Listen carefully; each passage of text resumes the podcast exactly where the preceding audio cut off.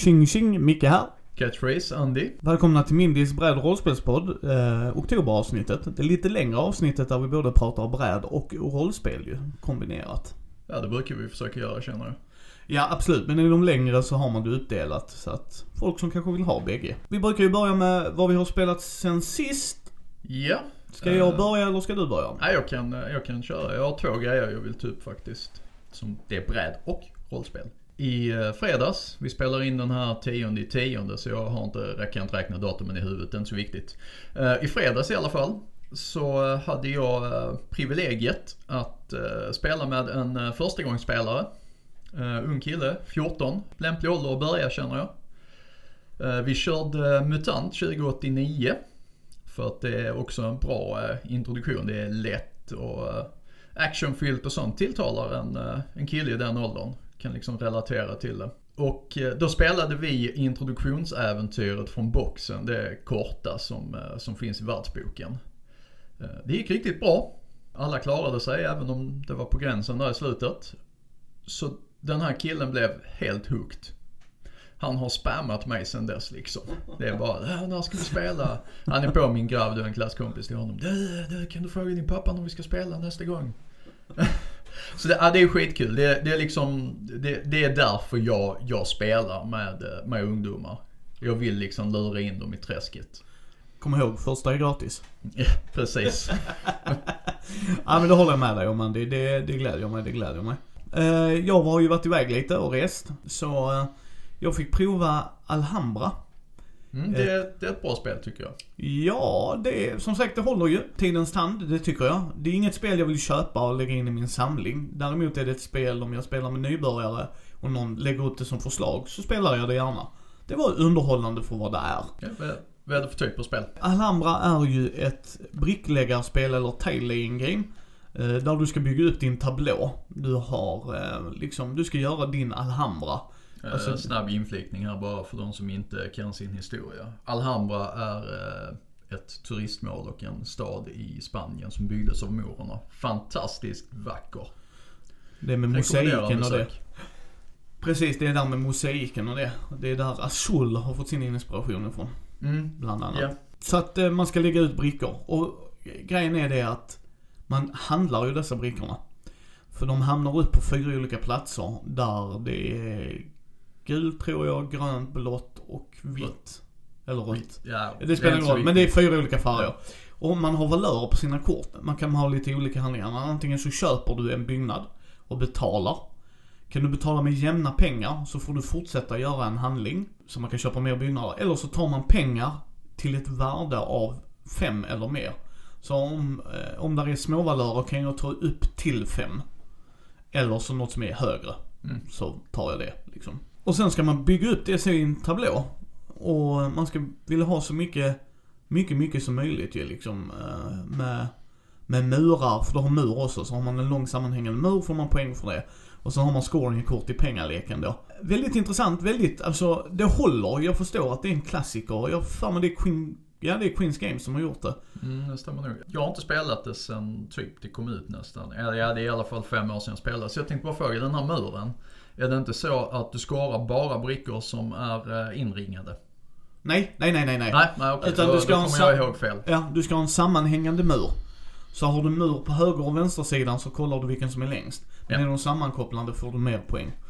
Uh, håller fortfarande tidens tand. Tycker det är jättebra, jättebra spel. Ja, jag gillade det som Eh, sagt. Det får är länge sedan jag spelade. Jag spelar gärna om det. Ja men det är ett bra introduktion. Alltså det är ett bra familjespel. Som sagt, det hamnar inte i min samling för att jag är en tung Eurogamer. Men som sagt, är jag på ett ställe där det finns så spelar jag det gärna. Har du spelat något mer då? Ja, jag har ju kört lite brädspel jag också. Men du, jag, jag tänkte, spelar inte du eh, rollspel i tisdags? Eh, nej, förra tisdagen. Ja, jag har spelat sen sist ja. Ja, få höra. Eh, vi spelar ju... Jag spelar först i...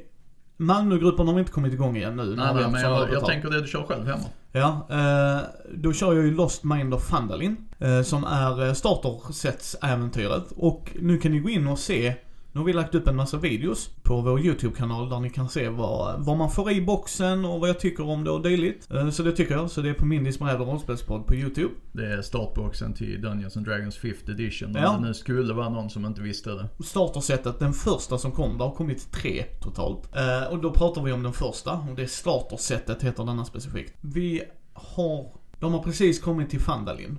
Eh, inga spoilers här nu. Nej, så, så det är där de har kutat rundor och sådär. Och eh, nu har de hittat vilka de ska, nästa gång vi spelar ska de stöta på sin första dungeon kan man väl säga.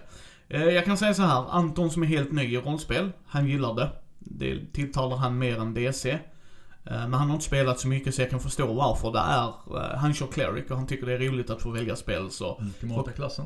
Va? Nej, nej, det är min favoritklass. Så. Ja. Eh, Men vi kör ju med starterfigurerna som kommer i boxen för jag sa jag vill köra en helhetsgrej. Så ta en titt där. Men det har gått jättebra, det har gått jättebra. Ja, skitkul. Ja, jag, eh, jag körde Terra Mystica för första gången igår med eh, frun, kompis. Peter han har nämnts ett par gånger. Och, Ja, han har till och med varit med i ett avsnitt. Precis. Och Peters polare. Jag gillade, Ulrika gillade. Jag känner att det är ett spel som, för mig tror jag det har hög replayability. Det är ett Eurogame. Ett tungt sådant ska Ja, säga. ge- ett, ett tungt sådant. Eh, bygger på eh, terraforming som så här, varje, varje ras eller eh, folkslag har en terräng som den liksom är anpassad till och trivs till. Och eh, spelbrädan består av hexagoner med alla möjliga olika terränger. Ska man expandera så måste man expandera på sin egen terräng och därför måste man terraforma den och för att kunna göra det så behöver man få in vissa resurser. Så det är ett resource management spel ganska mycket, eller vad skulle du säga? Ja, resource area control. Ja. Områdeskontroll med resurshantering. Eh, sen är raserna dubbelsidiga. Ja precis, Eh, Fär- färgerna, Ja. man, man har dubbelt så många. Men Ja. Och det, det är jävligt smart tycker jag. det utesluter ju faktiskt att vissa, vissa raser eh, så här inte kan vara med när man... Eh, Ja. mm. Det gör du det, också. Det, det gillar jag lite grann så här. sen har du ju en sån guda-track kan man väl säga, som också är rätt intressant ju högre man kommer upp på den. Så har du lite val och sen kan man få favors. Ja, man när man lite, bygger tempel ja, så får det, man... absolut. Beroende på hur många hus man har får man ersätter, man uppgraderar sina vanliga hus. Men gör du det får du mindre arbetare. Precis, å andra sidan så får du guld istället. Precis, Så, ja, det, det, där kommer managementbiten in, det är Ja. intressant. Och sen har du ju det med vågskålen med de lila små cirklarna. Ja precis, Liksom. manan där, Ja. vad vi kallar det. Ja, och det, det gör det väldigt, väldigt intressant. Där är, där är många olika sätt att få in resurser och hantera dem. Det, det gör att man kan få många olika strategier. Och varje, varje sån här folkslag eller ras har sin egen special ability. Så att det, det finns möjlighet att utveckla flera olika strategier för, eh, för spelare. Jag känner första gången jag spelade, jag har lärt mig reglerna. Nästa gång jag spelar den kommer jag få lite överblick på de olika strategierna. Tredje gången jag spelar så kommer jag kunna dedikera mig till en strategi och kanske faktiskt komma någonstans poängmässigt. Ja, nej och sen är det ju att man samtidigt som Andy sa, man vill ju expandera. Men samtidigt blir det billigare om jag är bredvid en granne. Ja, precis. Så det är övervägningen liksom. Tradar resurser och får in resurser när du är granne med någon annan. Å andra sidan så har du ju inte kontroll då. Nej. Så det, det märkte vi också igår att alla smällde liksom ut grejer i mitten. Och eh, det var svårt att expandera där. Ja. Så fick man så här. Sen, sen blev det att vi expanderade typ i varsitt hörn av kartan ganska mycket. Nej men det håller. Jag tycker man ska köpa expansionen. För expansionen gör de ju en annan grej. I, i vanliga grundspelet, så när du passar. Som Andy passar först och jag råkar sitta bredvid Andy så kommer jag hamna tvåa. Eller sist beroende på var jag sitter ju. Men medans i, i expansionen löste de det faktiskt väldigt bra. Att man passar och den som passar först kommer att gå Hamnar, först. Och sen den som passar sen blir så, så här vidare. Så det de. Expansionen innehåller två raser till också. Ja, det gör de. Och så lite andra grejer om jag Ja. kommer ihåg rätt. Men det var länge sedan. Men den tycker jag att man ska ta en titt på. Den är faktiskt värt det. Vad tycker du om replayability? Vad skulle du säga? Den är rätt hög. Den är just att du har en massa olika raser. Att du kan, eh, du, att du kan spela i olika raser. Mm. Samtidigt som att där är vissa raser som är svårare att spela. Som krävs lite mer erfarenhet. Vilket gör att du kan jämna upp det med, med nya spelare. Ja, jag, jag kände ju det också. Peter var ju schysst. Han tog en, han sa det här, jag har aldrig någonsin vunnit med den här rasen, jag provar nu. Och sen så gav han mig och Ulrika två hyfsat enkla Vilken färg, vilken färg var det? Gul va? Eh, Jag körde gul, Ulrika körde grön, Ja. eh, Peter körde grått Ja. och eh, Johan körde svart. Ja, ja. Det säger inte er så mycket men Nej. just det gula och gröna brukar man rekommendera. För de har väldigt sådana nybörjarvänliga Abilities abilities. så. Nej men där är högre replayability för just att du eh, liksom, eh, man placerar ju ut sina städer i turordning. Liksom, så att man bygger ut så det är inte alltid man börjar på samma ställe. Nej. Så att eh, det, det, nej, det, det är bra. Det är bra. Det var Nej, jag, jag, fick det jag, kan, jag, jag kan definitivt rekommendera det. är man på förening eller så här någon föreslår, "Ja, ska vi köra Terra Mystica om man inte har provat det. Så ja, jag rekommenderar det. Mm. Det är väl värt de timmarna det tar. Ja, eh, jag har eh, spelat ett, en, en prototyp hade jag fått eh, nöjet att prova. Eh, till Ski Tour Biathlon från Mm. det lokala företaget i Norrköping, T-Time Production. Shoutout till Tobias, Gustav och Samuel som ni kommer få höra i november, den 11 november på måndagen där faktiskt kommer ni få höra den intervjun. För det här spelet kommer ut på Kickstarter den 12 november. Det är ett racingspel med skidskyttetema. Så det är lite intressant tema. Andy vet hur mycket jag älskar sport ju. Ja, ja vi pratade lite grann här om när du nämnde det så, ja, fan det blir det inte väldigt nischat. Men du säger att nej. Nej, det är, jag, jag eh, tycker det är väldigt roligt faktiskt. Mm. Det är ett familjeracingspel, vilket jag gillar. Och du kan sätta svårighetsgraden på lite olika sätt. Du bygger din egen bana, vilket är ett stort jäkla plus. Jag gillar det. Modulära Det, det banor. gör mycket för replayability Yes, också. Yes, yes. Du, det är tärningsdrivet. Tada. Men du gör det med D6or. Man börjar med 10 D6or. Man har alltid 10 D6or i sin pool. I början på rundan så slår man hälften av de tärningarna man har. Avrundat uppåt, för de är snälla. Mm. Jag blev väldigt förvånad, för alla andra spel jag har spelat är det aldrig till min fördel när det är ojämnt. Om ska vi börja klämma med spelare också. Eh, men, men liksom så, så är fallet va. Men, men man avrundar uppåt, vilket jag förstår varför. Det är ett familjespel. Så handlar det om att eh, man slår tärningarna då. Och sen har du, på ditt spelarbräde för man kör olika nationer. Så har du kolumner 1, 2, 3 och 4. Så sätter du ut alla ettor, alla tvåor, alla treor, alla fyror du har fått. Får man femmor så lägger man det på den kolumnen som man har mest tärningar i. Då har man liksom en extra tärning där. Och sen går de upp så att man kan ha fyra tärningar där. Får man en sexa kan man göra det antingen högst upp på kolumnen. Vilket gör att när man har fyllt den kolumnen så har man ett extra steg att ta. Det är ju rätt nice. Mm. Eller så kan du sprinta med dem. Det vill säga precis som i vanliga racingspel så kan du ju drafta bakom någon, alltså hänga med i deras luftström liksom. Oh, nu, nu springer Andy förbi mig och sådär. Slipstreamen där ja. Ja, precis. Men eh, sprintar jag så får du inte. Då kan jag springa ifrån dig. Ja. Vilket var också en sån rätt schysst grej. Och varje tärning, det spelar ingen roll vad, vilken typ av tärning du använder. Alltså om det står en fyra eller en femma eller en tvåa liksom. Utan det är så många steg du tar. Och sen så spelar det ingen roll. Vilket jag gillar. Så att Visst, sexan och femman har ju en liten betydelse, absolut. Men det var inte så här, du vet, i vissa spel så är jag slog ett. Yay. Vilket var väldigt roligt. Och sen har du stamina, nämligen. Och stamina visar för att när du kommer till skjutstationerna så Jag skulle precis fråga det. Var kommer skyttet in Ja. egentligen? så ska man rulla en specifik tärning. Eh, ju högre stamina du har, ju bättre chans har du på att lyckas. Och sen har du ett X, fem skott du ska skjuta. Och eh, varje stamina du går ner så ser man liksom vilken typ av tärning du ska använda. Så du kan ha bättre tärningar på vissa och sämre på andra. Eh, för stamina betalar du också när du passerar en motståndare. Då måste du betala en stamina. Det är lite så här för varje motståndare du passerar. Mm. Du kan använda mer än en kolumn. För i normala fall väljer du en. Men Det är ett fantastiskt sätt att balansera slog det mig. Ja. Annars är det som om någon spurtar ifrån och så behåller de sin stamina så skjuter de bäst också. Ja. Och så har de fått en ledning Yes. och så blir det som att spela risk och någon plockar Australien. Och sen, eh, nej men och sen kan du ju, om du och jag har spelat det tillräckligt mycket, om Elrik är med oss och spelar din yngste grabb. Mm.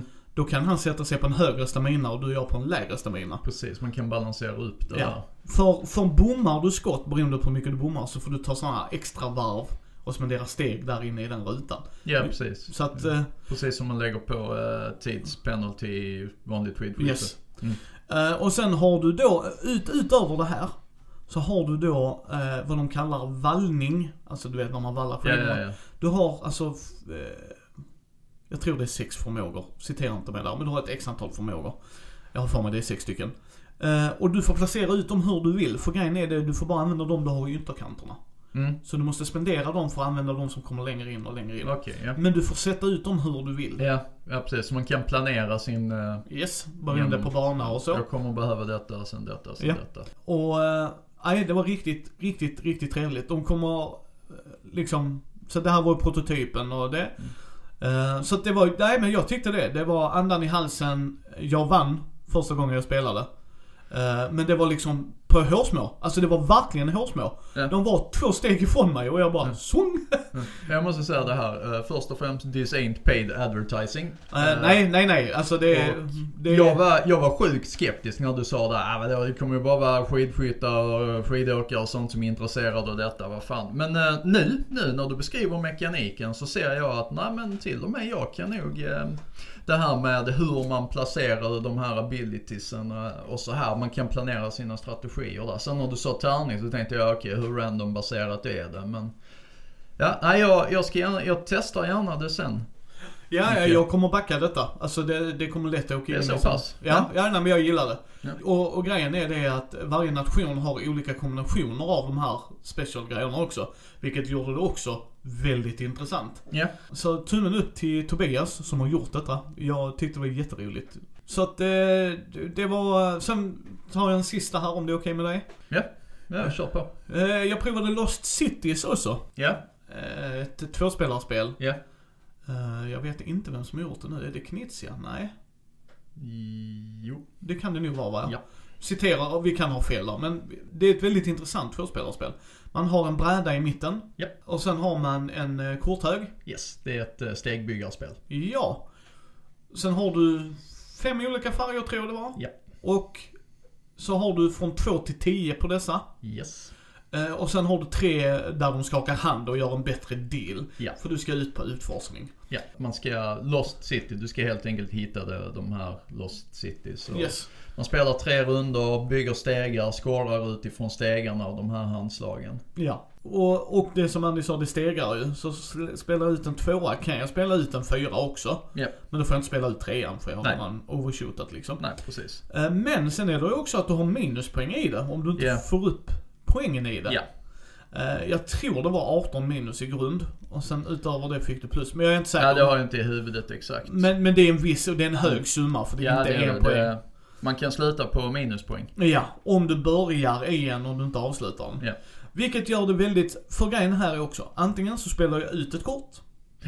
Eller så kastar jag ett kort. Ja. I en av de färgerna. När Andy ska välja kort sen kan man ta slumpmässigt eller, Eller ett som är från, ute. eh, Ja. Men då får man ju självklart inte ta den man la ner så du kan inte, haha, haha Nej, jag kan inte studsa kort själv. Nej.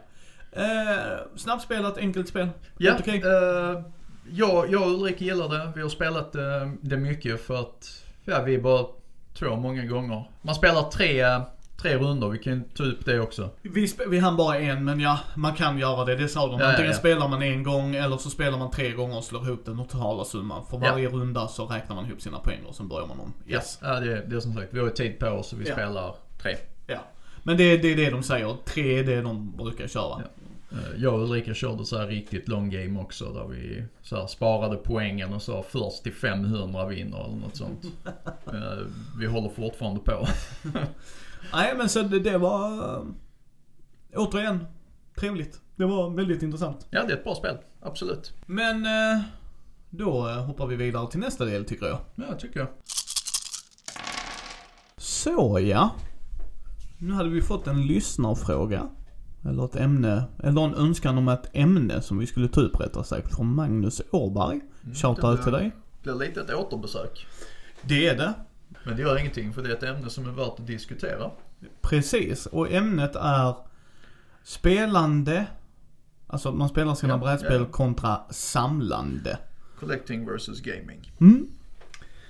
Vi har pratat om vad vi tycker är vad tidigare. Ja, vad som är definitionen liksom på Ja. att när du låter dem stå i hyllan och aldrig använder då, då är du en samlare. Precis, quick recap där Micke. Ja, och sen eh, liksom är vi, eh, spelar du spelen så spelar du, spelar liksom mer. Är det mer på bordet än i hyllan så är du gamer. Ja. han eh, tog lite punkter där faktiskt. Alltså att eh, många köper ju expansioner som man aldrig använder. Utan man bara, ja men jag, jag ska ha allt, allt, allt. Ja, man är en så här completionist som det heter på engelska. Finns det en, eh, finns det en svensk motsvarighet på det ordet? Ja det finns, Finns det. säkert. Så om vi, om vi djupdyker lite i det här ämnet då Andy. Om jag, om jag börjar lite vad jag tror grejen handlar om där. FOMO. Fear of missing out. Jag tror det är en stor del i varför många köper på sig grejer. För jag tror inte det oftast handlar om, det, du, du sa det lite där. Att vara en completionist, det är att man vill ha en helhetsbild. Alltså man vill ha allt. Ja, allting till det. Det behöver inte vara att du är en samlare vill jag påstå, utan du vill bara ha ett komplett spel. Ja. Eh, samlare för mig hamnar fortfarande under kategorin som vi diskuterade i avsnitt 4 eller 5.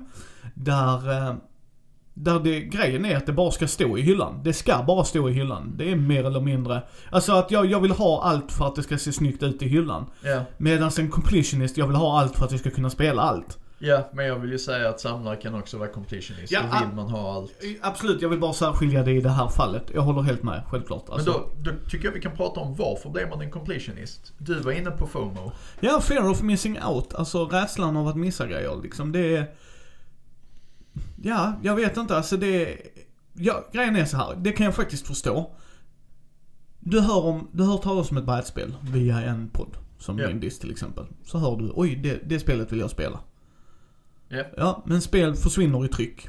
Ja. Det är inte alltid, till, alltid de reprintas, alltså Nej, kommer i tryck finns igen. mycket som försvinner. Ja, och då, då blir man, oh shit. Du kanske missar något. Mm. Så en van brädspelare, om vi säger de som är djupt inne i ho- hobbyn, alltså riktiga nördar som Och man som gör. vet vad de vill ha. Ja. Då kan jag förstå varför man köper på sig grejer, för att man vet om, det här kanske inte trycks sen.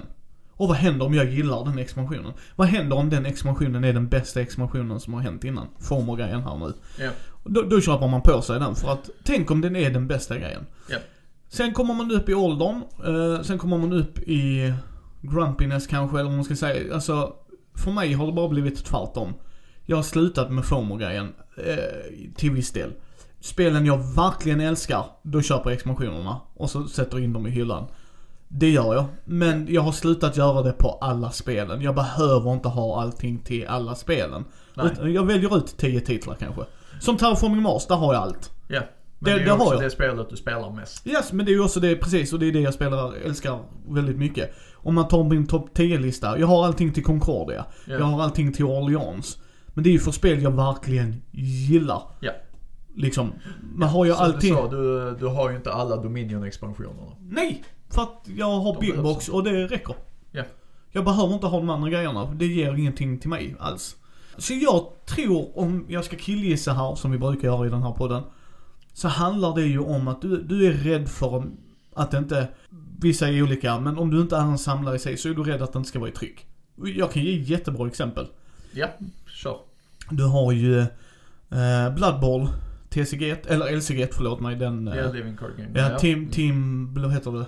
Team Manager eller något Ja. sånt. En av de expansionerna, Fall Play vill jag säga, en av dem i alla fall, är jätteeftertraktad. Men det trycks ju inte längre. Nej. Så folk har ju köpt grund, grundlådan bara för att få expansionen när folk har sålt det som ett paket. Ja. Och sen skiter de i att de har en extra grundlåda, det bryr de inte sig om. De vill bara åt expansionen. Ja. Och då kan man säga, är det för att de är completionists? Ja, det kan det vara. Men jag tror att det är, nej men den här expansionen är så bra så att jag vill ha den. Jag gillar det här spelet så mycket. Så att den här expansionen tillför någonting.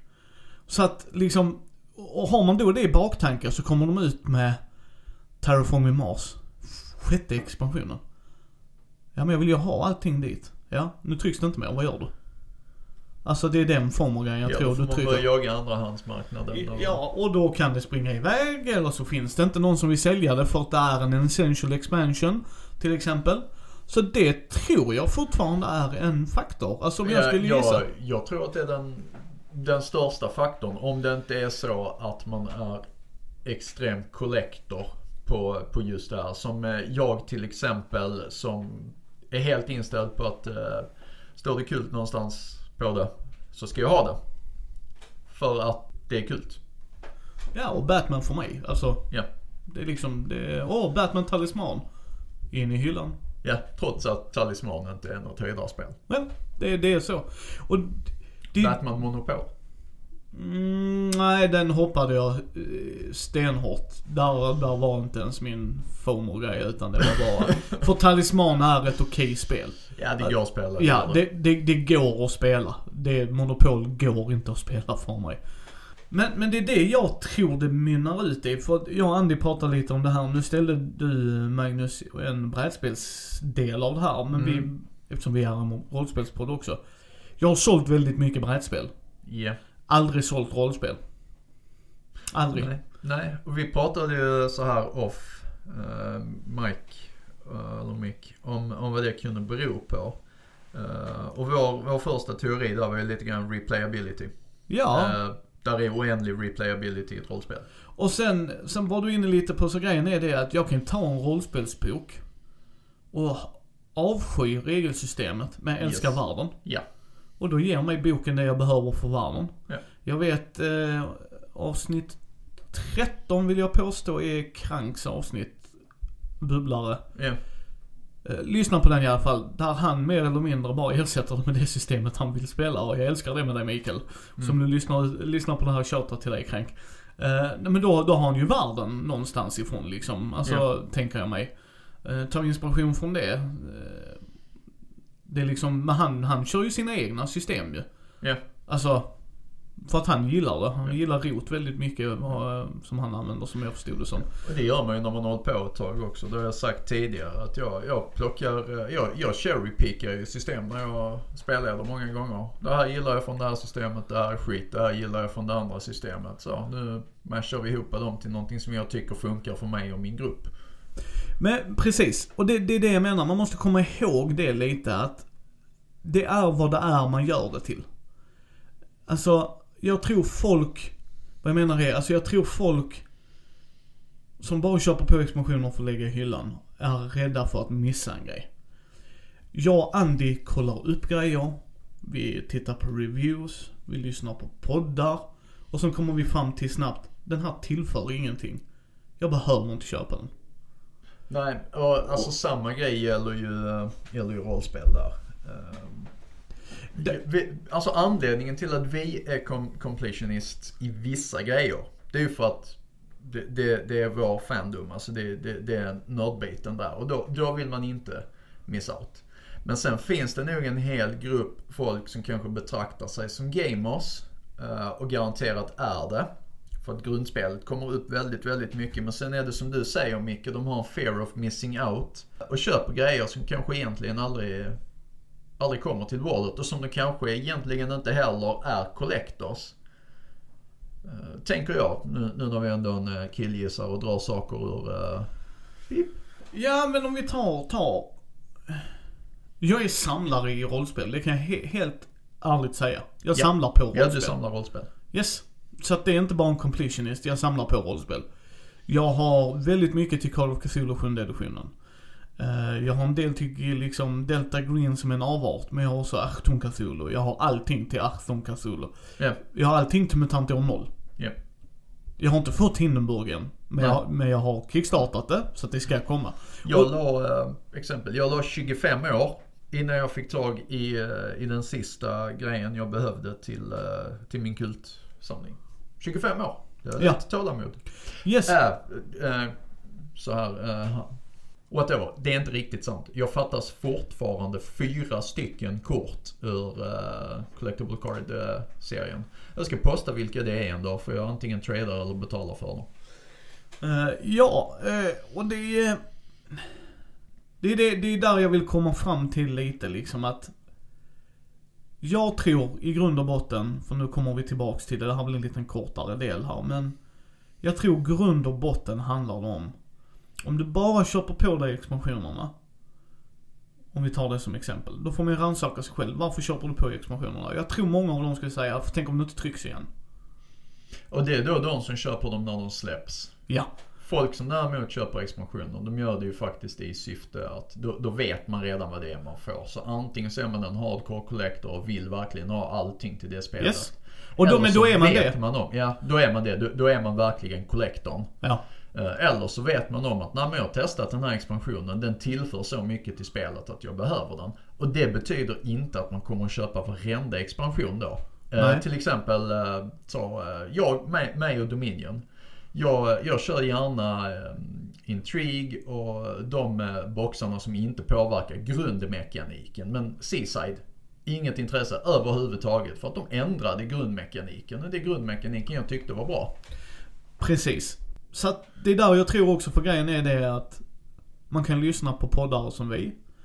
Eh, liksom, eller lyssna på nyheter som eh, jag och Thomas släpper varannan fredag när vi pratar om saker vi tycker är spännande och sådär som ska komma ut ju. Men även när vi har testat en grej så säger vi nej men det behövs inte. Eller det gör inget. Eller den gör den här grejen. Gillar ni den grejen så gör de det ännu mer. Men som Andy sa, det kommer ju till botten. Folk som bara tar på sig för att köpa på sig.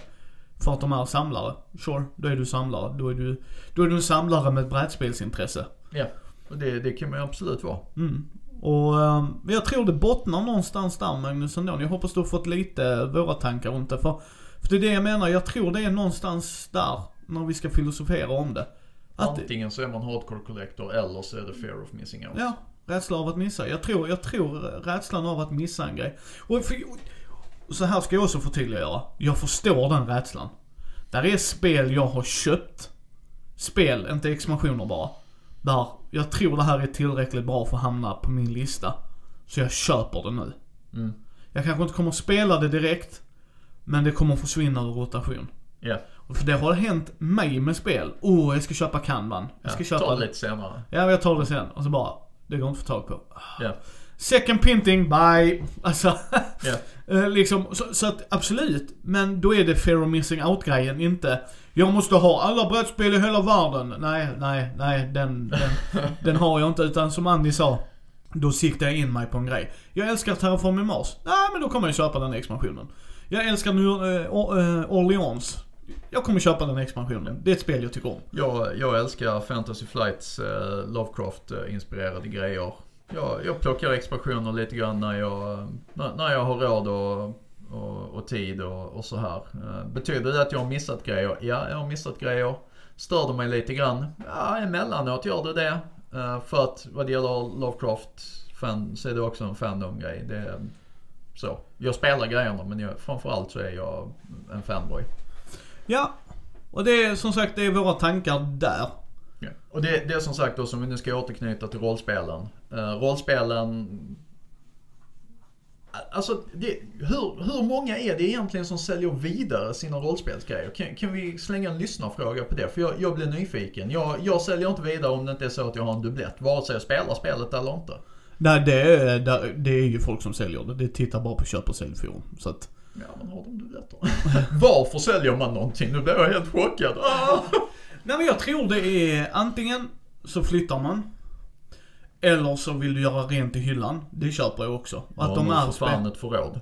Ja men de är spelare tror jag mer än samlare. Alltså jag tror det är det det bottnar i. Ja. Jag spelar jag ska inte det här jag, spelet. jag, jag ska inte döma, jag kan inte tvinga någon att ha rätt. Nej men jag, jag tror de gör helt rätt i att sälja det. Om det är det. För Ja, ja, ja, det ger ju mig en chans att köpa det, absolut. Är lite det jag menar. Jag har ju köpt grejer som... Så att nej, jag förstår varför folk säljer det och sådär. Men jag tror jag också vet varför folk köper det direkt. För att grejer kommer inte i tryck hur mycket som helst. Det är inte ett stadigt flöde. Och vi kan inte räkna Ticket to Ride. Det räknas inte. Alltså det, det är en helt annan bäst i vår hobby. Alltså Catan, de grejerna räknas inte. Det är staples i vår community. Du kommer få tag på ett Catan. Ja, ja, ja visst. Det är liksom- så finns är det. Grejer. Pre- Precis som man får tag i ett monopol, det dör aldrig. Det, Eller Dungeons and Dragons 5th edition för tillfället. Men Ja. sen kommer de sluta trycka Dungeons and Dragons och då 5th kommer edition. sjätte. Och då kommer den sjätte. Och vad gör man då? Jag har ju köpt, jag har varje bok som har släppts till Dungeons and Dragons. Mm. Men jag är fortfarande samlaren. Femte vill jag påstå. Eller förlåt, femte ja, förlåt. Trött i huvudet idag. Men liksom femte, alltså det har jag, det har jag ju köpt. Ja. Så när ni ser våra, eh, våra videos och det så är det i mitt nordrum som det spelas in i. Och jo, det där är en vägg. Så ett hyllplan med bara D&D. Eh, Men återigen, jag är samlare på den punkten. Ja. Och jag sa det till dig, jag har inte sålt ett enda rollspel. Nej, eh, inte jag heller. Bortsett från, från dubbletter. Ja, och jag äger inga dubbletter. Alltså jag har en extra players handbook. Men förlåt, där, där kan vi också komma in på lite där med, det är där rollspel också blir en helt annan grej. I normala fall, när man köper ett brädspel, så köper jag ett brädspel så kan Andy spela det. Ja. Och så spelar vi det tillsammans då. Ja. Samma sak är ju med rollspel, Ja. på ett sätt. Men många vill ju, om du kollar på Dungeons and Dragons, Köper Så- man ett par extra players handbook om man inte kan kräva det av spelarna. Eh, nej men liksom många spelare tror jag köper det själva för att de vill plugga på. Och det ska jag faktiskt ge Dungeons and Dragons. I normala fall när man köper en, en eh, liksom ett rollspel. Så brukar de ha en grundbok. Det här är Ja. grundreglerna. Och sen har du en playerbook. Här är hur ni gör karaktärer.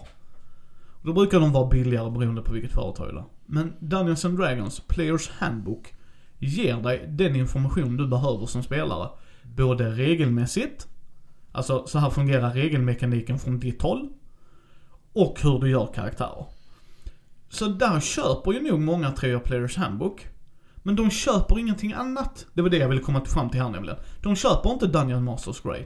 Vad ska de med den till? Nej, de tänker aldrig DM alltså. Nej, nej precis. De köper inte monstermanualen. Vad, vad gör det de liksom? Sanatal köper de för att den expanderar på spelarna. Ja. Sword Coast likadant, där är mer bakgrunder och sådana grejer. Ja. Men du, du Mordekains Foes to Enemies som är mer fiender. Ja. Eh, nej, den behöver inte jag. Alltså, för jag bara spelare. Nej, precis. Men det är där kan jag ju säga, där hade jag Andy varit olika. Alltså, eller olikt det sättet att även om Andy hade börjat med Dungeons and Dragons 5th edition. Mm. Han blev bara Micke, Micke du borde prova det här. Så sätter jag mig och spelar. Fasiken vad skoj. Då spelar det ingen roll att Andy har alla böcker. Jag hade gått och köpt alla böcker ändå. Ja, Det är men där- det, det, det är ju collectible. Precis, det är där jag vill komma fram till liksom. Att där är vi ju samlarna. Mm. Men det är ju där Andy och jag är öppna med att vi är samlare. Jag tror Ja. inte jag hade, för att vi ser användning även av ett dåligt regelsystem. Ja, För att då är det världen jag är intresserad av i, reg- alltså i boken. Och i, eller så är det som Andy sa, en mekanik. Bara du, den mekaniken gillar jag. Resten, mhm. Men den mekaniken, jag sparar boken, lägger in det. Och sen kommer man fram, fasiken, jag vill ha den mekaniken. Boom, där hade vi det. Men återigen, vi är samlare och vi är tydliga med det. Så att jag tror många nog inte vet var de står. Vet ni var ni står? Är ni samlare eller är det rädsla av att har ni missa? rota- har ni rotation eller, Mm. eller är det fear of missing out? Ja, är Det, det, det, liksom? är ingen skam i fear of missing out, Nej. absolut inte. Nej, och vi, som sagt, man förstår det. Alltså, grejer går ur print, man gillar en sak. Oj, jag missade. Nästa gång det kommer köper man det. Mm. Men jag tror också det att har man fear of missing out, uh, om man inser att grejerna inte var bra, då hamnar det nog på andrahandsmarknaden för, ja, för alla som inte är hardcore collectors. Jo men det är precis, det är det jag menar. Jag tror, jag tror så här för att avsluta det nu. Nu har vi sp- sprungit runt i cirklar här. Ja, kör. Rädsla av att missa gör att man i början köper på sig en massa grejer som man tänker. Det här måste jag ha, det här måste jag ha. Jag har med senare tid istället börjat investera i att lyssna på poddar. Lyssna på, eller kolla på videos. Kolla upp expansionen långt innan. Tillför den här någonting i spelet jag gillar? För har du kickstarters det är ett undantag skulle jag precis säga. för där, där, där, där köttar du- jag på. Då lägger jag mig på den nivån att jag får allt. Det, absolut, men där måste man också komma ihåg att där förstår jag varför du har en FOMO. För det är inte garanterat att allt kommer ut. Nej. Och rollspel där ska vi säga är oftast rätt annorlunda. För Ja. det, är, det är en helt annan produkt att skicka ut till butiker och det. Men där är också grejen att där kan jag läsa på. Vad får jag i bok två? Ännu mer om världen och sådana grejer. Ja men världen lockar mig redan så jag ger mig bok två också. Ja. Absolut. Så att, men annars tipset är där, känner du att jag köper på mig alldeles för mycket. Kolla på recensioner då. Helt ärligt. Tillför den här någonting. Nej, den gör att man kan spela solo. Vill du spela solo någon gång? Nej. Nej. Skit i det då. spara pengarna och köp någonting du faktiskt kommer att Spela. använda. Men... Eh, sådär ja. Då eh, ska vi prata lite om våra favoritmekaniker i brädspel. Ja, eh, vi har ju pratat lite mekanik tidigare. Vi ska kanske gå igenom de olika typerna snabbt innan vi går in på eh, vad just vi föredrar och varför. Eh, det är rätt mycket mekaniker så jag tänker om vi går igenom vilka vi gillar och förklarar vad de är när vi pratar om dem. Nej, jag tänkte bara snabbt två, tre ord om varje, men vi kör på ditt. Ja. Absolut. För där är ett bra avsnitt när jag och Thomas går igenom alla de mekanikerna som man får gärna lyssna på. Ja, men då så. Då hänvisar vi till bubblare nummer... eh, Oh, 26 eller 27, det står. Ja, Termer. Men eh, vill du börja Andy eller vill du jag ska börja? Eh, ja, ja, jag kan börja. Och eh, min favoritmekanik är ju resource management. Känner jag. Resurshantering. Ja. Vad menar du med resurshantering för de som kanske. Alltså jag, jag gillar ekonomibiten. När, när du drar in resurser eh, på ett sätt, bygger upp för att dra in resurser. eh, och sen måste spendera resurserna för att ofta dra in mer resurser. Ja, eller VP. Eller victory points ja. Eh, exempel på uh, resurshanteringsspel är ju eh, Terraforming Mars. Terra Mystica. Terra Mystica ja. Vi har eh, även uh, Settlers of Catan. Det tycker jag är ett resurshanterarspel och Area Control. Ja, area control kan vi ta sen. Men eh, absolut. Men ja, det är resurshantering. Du får in resurser, spenderar resurser. Eh, med hjälp av resurserna. Alltså många spel har den. Inte Många alla. Eurogames är väldigt, eh, alltså de, de har det som ett inslag i alla fall. Sen finns det vissa spel som bygger mer på det Mm. än andra. Jag tycker ju inte uh, Ticket to Ride är ett resurshanteringsspel. Nej, även om man så här drar in korten. Men du bygger inte upp någonting. Nej. För att du, det är inte så att du bygger upp din egen ekonomi på det viset. Och då, då tycker jag inte att det är ett resurshanteringsspel. Precis, precis. Det var lite det jag menar. Så att folk eh, förstår oss rätt där. Utan det är när du aktivt, som Andy sa, bygger en, eh, en egen ekonomi. Alltså min, min, min hushållskassa så att säga. Ja, och ber, beroende på, på olika strategier och så här så får man... Finns det olika sätt att få in de här pengarna. Det ska gärna finnas mer än en resurs i ett spel också. För att, eh, för att det ska vara riktig så här resurshantering tycker jag. Till exempel eh, Lords of Waterdeep. Det tycker jag också är ett resurshanteringsspel. Ja men det är det ju. Du tar in gubbar, Mm. får spendera gubbar. Precis, det är olika typer av gubbar som används till olika handlingar i spelet. Men om du tar din, ditt bästa spel med just det, där du känner att det är ju faktiskt en del i det här spelet jag älskar. Alltså att det är därför jag spelar det. För många spel... nu eller? Ja, det var jag. För att man ska komma ihåg, många spel, de här mekanikerna jag och Andy kommer att prata om, är en del av ett spel. Vissa gånger så, där är spel som kan göra ett helt spel av det och då är det bara det spelet, absolut. Men många gånger så är det en mekanik i det och det kan vara en stor del i det, absolut. Ja, då skulle jag väl säga att två utav de spel som jag tycker gör det här bäst eh, och som jag verkligen eh, så eh, har, har fastnat för är Lords of Waterdeep. Tycker jag gör det väldigt, väldigt bra. Och det gillar jag starkt. Och eh, även Terraforming Mars. Eh, där i alla fall, eh, där, där kan man nästan välja väg på de olika resurserna. Vilken är viktigast för mig? Hur vill jag vinna detta? Eh, jag älskar också resurshanteringsspel. Eh, jag är ju den tyngre Eurogamern av mig och Andy. Eh, även om Andy gillar tunga Euros också, men det är ju där, det är ju det spåret jag alltid går. Om Det är kan. lite vad man har möjlighet att spela också. Ja. Jag, jag koncentrerar ju på att spela med, med nyare spelare och yngre spelare. Det, det är där min passion Precis. ligger. Eh, och det är ju inte där min alltid ligger, utan då vill jag spela tunga Euros.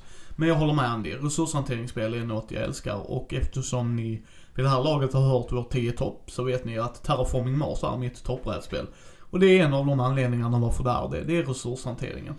Hur jag får in titanium, stål eller plantor eller eh, energi, alla de grejerna. Hur jag väljer att hantera det. Så att ja, det är också en av mina favoritmekaniker och just i Terraforming Mars som gör att jag älskar det spelet fortfarande. Eh, Som sagt, jag har 350 brädspel. Det är det jag har spelat mest. Det säger en hel del. Ska Vad jag, tycker du Micke då? ja, vad vad är ska, roligast? ska jag ta en egen nu då där vi inte, får vi se om du håller med Där vi där. inte är överens, okej. Ja, nej, det kanske vi är. Men eh, det vet vi inte. Det ser vi. Jag gillar spel med deckbuilding ibland. Beroende på hur det görs. Så kan jag tycka det är rätt så intressant. Dominion är ju allfadern till deckbuilding. Jag tycker, Ja, jag, jag känner det också. Ja. Det håller jag med dig. Eh, Men det är inte det bästa deckbuilding jag har spelat. Utan det är bara, det, gör, det, det lär dig mekaniken, det lär dig grunden och det är det jag gillar med det. Det är därför jag har det också, just för att lära Ja. folk grunden. Men eh, deckbuilding i, i den manege där man gör en liten twist på det. Om vi kommer ihåg Concordia, vi har pratat om det här innan. Ja. Så bygger du ju din lek, du köper kort till din lek. Men du blandar inte som du gör med Dominion. Det är fortfarande en deckbuilding. Du Ja, bygger men lek. det är en fast ordning man behöver hålla koll på. Nej, det behöver man inte heller. Där är spel som gör det.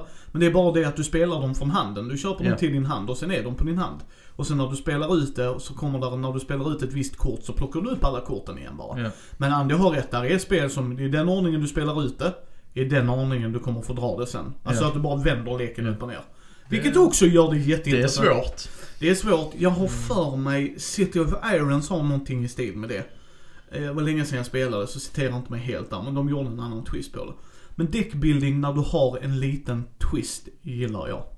Ja, alltså jag, jag tycker också väldigt bra om, eh, om deckbuilding och Dominion är ett av mina favoritspel. Dels för att det är lätt att introducera folk för. Mekaniken med deckbuilding är enkel att lära sig. Särskilt i det spelet där man bara gör en action, ett köp. Ett, dra kort, hela handen då upp till fem. Gör en action, ett köp. Och sen så kan korten modifiera det. Det som är så fantastiskt är att alla har ju exakt samma förutsättningar. De kan köpa, det finns bara ett vissa, vissa kort att köpa och de ligger öppet för alla. Precis, och jag kom på nu, som mitt favorit med deckbuilding, Concordia tycker jag gör det jättebra. Eh, det är där jag, men det är återigen, det är lite mer Eurogame och det är där jag gillar det. Dominion, det har satt grunden, jag tycker att man ska prova det. Ska jag ta vanligt däckbildning, deckbuilding, Ja. där du köper och så blandar din lek, så Mm. gillar jag Marvel Legendary en hel del. Mm, aldrig spelat. Nej, det är en bäst att sätta upp för det är en väldigt lång setup. Men när du väl får det till bordet. Det här handlar om att, precis som i Dominion, att du köper kort. Men de gör ju grejer och så fightas du mot Marvel-bossar. Så att Okej. de har, de, du bygger en skurklek till dem som du blandar som kommer ut då, så ska man försöka slå bort det och det. Väldigt intressant, väldigt roligt. Jag gillar det, men jag är ju seriefantast. Ja precis, tänkte hur mycket av detta här är... Nej, mekaniken är, me- mekaniken är sund för de sen vidare utvecklar de det till Alien Legendary. Och det är faktiskt Alien i kortspel. Alltså du, du känner hotet och allt det där, men då, då ändrar de lite mer. Ja, det testar jag gärna. Uh, vad tänkte jag på? Ja, jag, jag vill ju bara säga det här också att även om folk kan argumentera för till exempel eh, Magic the Gathering och de här andra CCG-na är deck- deckbuilding game. Jag håller med, det är de, men det är inte vad jag pratar om här. Utan Ah. jag, jag vill ha spel där alla har exakt samma förutsättningar Ja, från början. Jag tänker bara säga, det är ju inte rent deckbuilding heller. För du bygger din lek, ja men det är inte mekaniken i sig. Det är inte spelreglerna. Du sätter dig upp och Andy och jag bygger lek samtidigt. Nej. Utan det gör du ju i en renodlad deckbuilding. I Dominion så sätter vi upp spelet och från samma korthög bygger vi. Så visst, du bygger din lek i Magic, men... Och det är en del av spelet, det ska jag inte sticka under stol med som du sa. Men det är ju inte deckbuilding. Det är ju ett kortspel. Och jag måste bara säga det här vad det gäller Magic och deckbuilding. När vi var yngre eh, på 90-talet där i början, eller slutet av 90-talet, så spelade vi någonting som vi kallar bunka Magic. Då tog vi alla våra common-kort, slängde in gemensam eh, drawpile modell eh, finns i sjön mitt på bordet. Sen drog alla ur den här bunten. Eh, och sen körde vi Magic mot varandra. Och det måste spelas i grupp. Man, man skulle vara en fem spelare så här fri hackordning. Eh, det, det var kul. Och det var väl kvasi-däckbildning för alla drog ur samma, samma pool. Eh, din nästa sån favoritmekanik? Uh, nästa favorit, uh, mekanik. Ja, däckbildning är vi inne på. Så uh, drafting kan jag tycka är... eh, jag är jättedålig på drafting. Jag är riktigt usel på drafting. Särskilt om det är ett spel jag inte, inte kan. Eh, och har full koll på alla korten. Men jag tycker det är en extremt intressant mekanik. Drafting för då folk är att man väljer en resurs, ett kort, spelar ingen roll. Och sen skickar man resten vidare antingen till höger eller vänster. De väljer en grej och sen fortsätter man skicka så. Precis. Player 1 drar till exempel ett kort, skickar leken vidare till player 2 som väljer ett kort och Ja. skickar det vidare. Kan, måste inte vara kort, kan vara andra resurser också. Pre- precis, precis. Vilket är ditt favoritspel där då? Som du tycker, ja men det är roligt. Terraforming Mars. Ja. Nu ska vi säga att det är optional rules i Terraforming Mars. Men Ja. jag spelar inte Terraforming Mars på ett annat sätt. För jag vill ha Ja men draftingmöjligheter. mig har du gjort när vi introduktionsspelar. Ja, jo men det, det är få gånger. eh, Jag, alltså, jag, jag älskar Terraforming Mars med draftingen. För jag vill inte att det ska vara ut till slumpen där, på det sättet. Allfadern till det kan vi ju quick nämna. Vi nämnde detta i, med Thomas också. Men det är ju Seven Wonders. Ja, Eh, Seven Wonders är- där. Ja, det här, här vill jag nästan, nästan rättkonna mig. Eh, av, eh, av anledningar jag nämnt tidigare, att det är en lägre tröskel, eh, lättare att få in folk. Väger jag in de aspekterna som jag brinner för så toppar eh, eh, Seven Wonders. Uh, spelar jag bara för mig själv när jag känner att jag vill köra lite, lite tyngre och inte har den aspekten så Terraforming Mars. Men då är det inte just för draftingen utan då är det för de andra grejerna också. Ja, ja, ja drafting är Är bara ett bara draftingen, Seven Wonders. Mm. Eh, jag är inte överförtjust i Seven Wonders. Eh, jag gillar det det gör för hobbyn. Men jag spelar gärna det på 3-4 pers. Mer än det så spelar jag hellre annat. Eh, men jag håller med dig. Alltså, men det, Seven Wonders lär ju dig drafting. Det är ju det det gör. Och det, Ja. det, det gör det väldigt stilrent. Ja. Så det tycker jag. Så eloge till det. En eh, mekanik jag gillar mer, förutom det här, är ju när man har ja, ska vi säga Endeavor Age of Sail gör detta bra. När man ska ta resurser. eh, Men det blir olika för varje gång var de kommer. Det är lite area control, men Ja. inte area control så här. Area control är riktigt roligt. När Vi man kan, kommer in på Area Control om vi ska Ja. ta en till. ja, ja, absolut. Men jag ska bara säga för min del. Area control är riktigt kul om alla runt bordet förstår att vi spelar ett area control. Så att man inte sitter med någon som blir ledsen, sur, förbannad. För det drar ner stämningen för mig. Nej det gör det ju. Alltså Ja. alla måste ha roligt men det gäller ju vad man än gör. Absolut. Vi har sagt det här tusentals gånger. Det är en social aktivitet. Uh, håller man på, någon känner sig utanför eller så, så är det inte socialt på ett positivt sätt. Nej, precis. Och det är därför jag säger så area control är lite så här för mig, men det kommer vi in på då. Eh, men jag gillar när man ska gå ut och utforska, alltså ta resurser. Alltså man ska samla på sig de här, det är lite med resurshantering, men jag gillar när Endeavor Age of Sale gör det. Att du har, här är, här är området, men här är slumpade resurser. Ja. Öppet, så du ser vad du får Mm. om du går hit. Men det är Area Control så tillvida att det bara är en person som kan plocka den. Ja, absolut. Så, eh, Absolut, så det är där, det är där man får area control-biten. Så att jag gillar det i Endeavor, men jag vet inte om det är en mekanik i sig. Är det det? Skulle... Då är det area control. Jag tror jag hamnar där ändå. Alltså, area controls när du gör på... Nej, nej det, det är inte Area Control. För du behöver inte försvara de områdena på det viset sen. Nej, precis. Ja, det har du rätt i där. Vi kan ha helt fel. Säg till om vi har helt fel. Jag tror det, jag tror det är en tolkningsfråga Ja. där. Eh, Jag tycker inte att det är en area control. Vissa aspekter på brädet är ju area control. Men, men då är det ju bara när du får... Ja, det är mer en racing-grej om du tänker på först till kolonier. Nej, det är inte de jag tänker på. Jag tänker på kartan. Ja, men kriga om städerna. Ja. Ja, men det är, nej, det är inte area control. Så stor roll spelar det inte för... eh, Det, jag skulle ändå sätta det i area control. Sen kanske Okej, det, ja, det ja. kanske inte gör det lika mycket som i small Det, World. fi- det finns ett minimalt area control sätt att plocka poäng. Om man har eh, två städer med en handelsväg emellan så Mm. får man poäng för handelsvägen också. Men det rör sig aldrig om mer än en poäng per handelsväg. Nej men jag gi- gillar det. Nu vet jag vad mekaniken är, så här kan man säga. Så, så här ska jag beskriva det. När man gör setupen, att den slumpas ut. Ja. På ett bra sätt, att det är ett balanserat sätt, men att det slumpas ut. Det gillar jag. Det är en sån mekanik gillar jag, för då blir det en repli... Re, Re- replayability. tack. Som höjer det. Alltså för då blir det inte samma grej varje gång, utan oj, nu är allt tegel där borta. Oj, Ja. vad intressant. Okej. Ja. ja men det, det är sant. Det, jag, jag tycker ju mycket om uh, Endeavor, det vet du.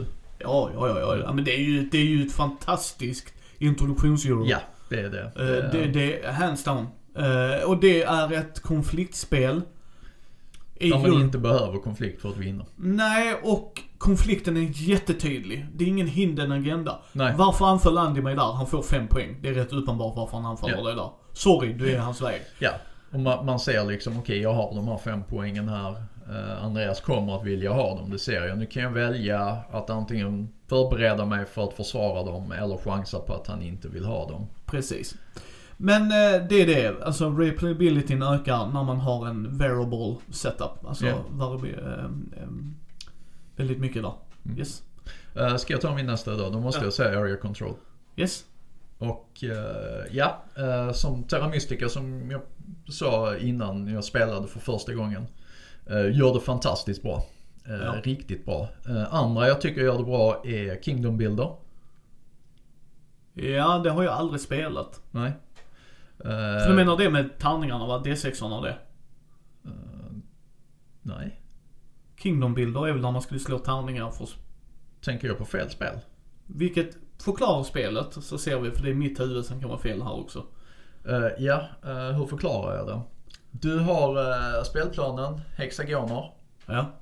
Eh, du har eh, städer du ska sätta ut. Ja, det är Kingdom Builder. Det är Kingdom Builder ja. Ja, gör du Var inte det fan med det? tärningarna ifrån? Är det inte de du måste placera för att komma upp i en viss grej? Sexor gjorde någonting. Jag kan vara helt fel här. Jag ska säga det här, jag har inte spelat det här sen SN... Jättelänge sedan. Ja. Och jag tyckte helt enkelt att det gjordes bra där. Eh, kommer inte ihåg mekaniken, jag får plocka upp och spela spelet igen. Jag tror att det står här nere på Laughing Halflings. Mycket möjligt, mycket Ja, möjligt. ja, jag tror jag har sett det i hyllan här. Estetiskt är det spelet skitfult. Uh, ja, det är det. Och det är det som har gjort att jag bara, nope. Men eh, jag borde prova det också tror jag. Uh, Okej, förlåt. Area controller. Du Ja. gillar, du gillar hur det görs där av... Ja, det, det är det här. Så, fast där, där är det väldigt lätt att man hamnar i sitt hörn och bygger. För ju större ditt, ditt kingdom är, ju mer poäng får du.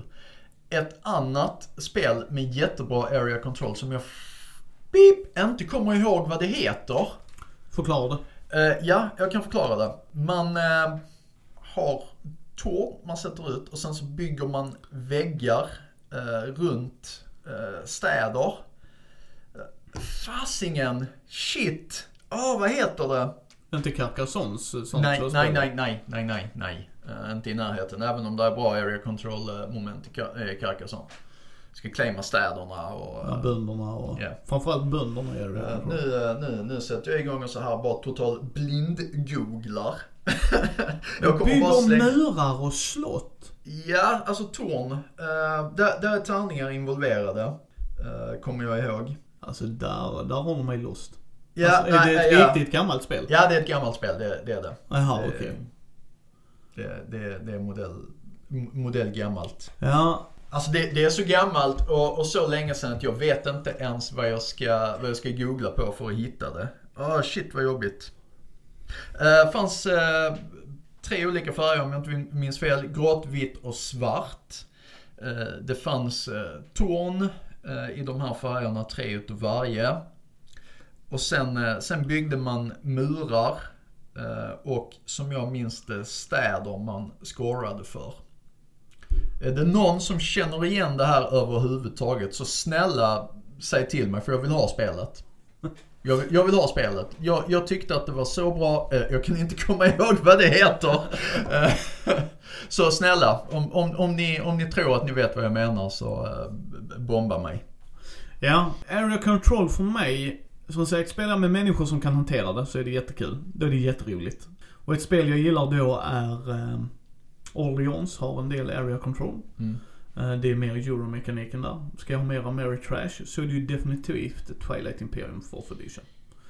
Eh, det gör area controllen intressant, du har resurshantering, eh, du har diplomati, lite actionkort och så också. Men eh, Small World har ju jättebra area control.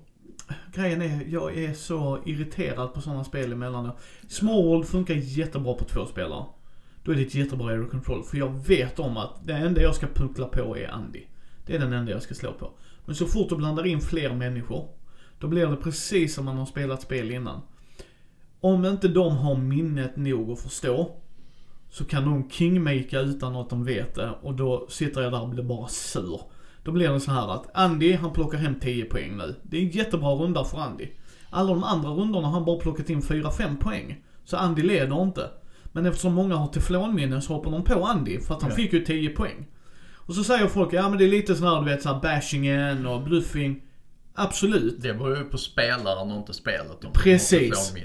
Pre- precis, absolut. Men där är, för mig är det ingen bluffingmekanik. För att jag sitter och memorerar, kanske inte exakta poäng du har fått Andy.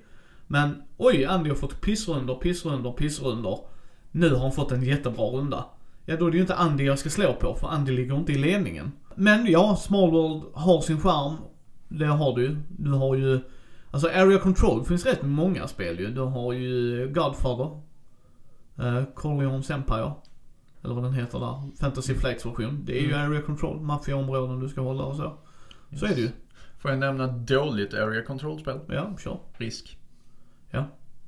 ja, det är allt vi behöver säga. Yes. Mm. Och ska jag ta en rungande avslutning för mig, en favoritmekanik? Ja, gör så. Eller mekanik och mekanik. I ett spel man har det. Asymmetri gillar jag. Det ska vara balanserat. Jag vet att det inte alltid är lätt. Jag vet att det inte alltid är lätt. Asymmetriskt och balanserat. Ja. ja, det är svårt. Ja.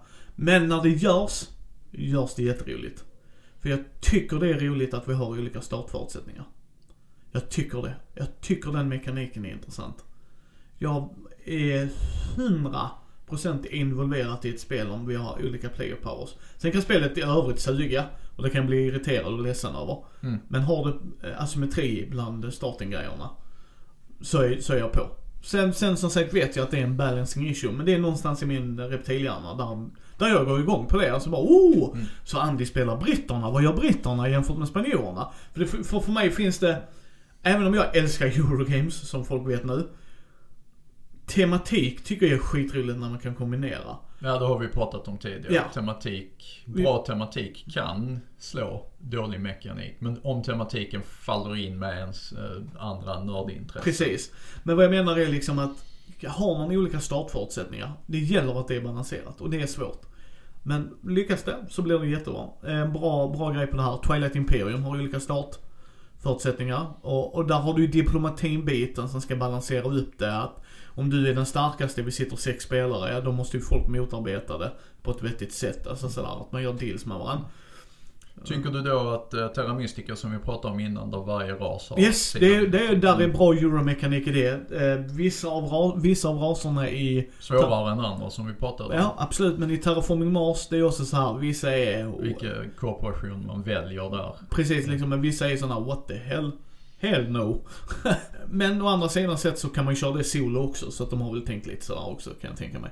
Men ja, jag håller helt med. Det är därför jag gillar det. Sia med skeppen. Mm. Det behöver liksom inte vara en starting ability, utan det kan vara skeppet du väljer i Sia. Mm.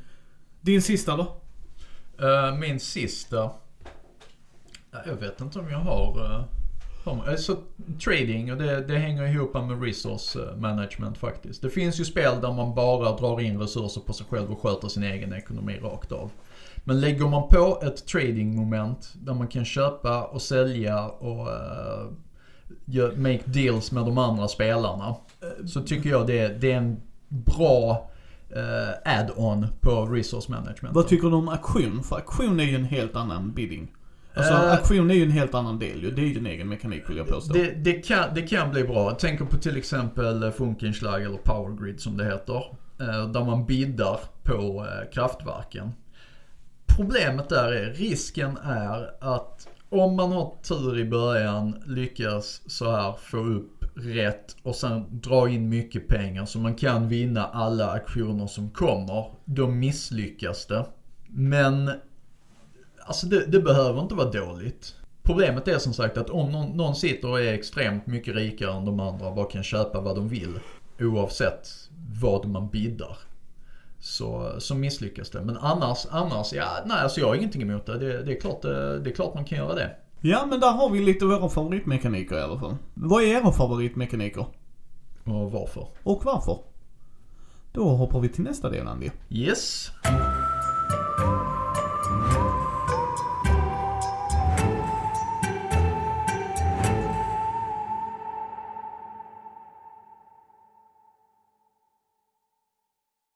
Så.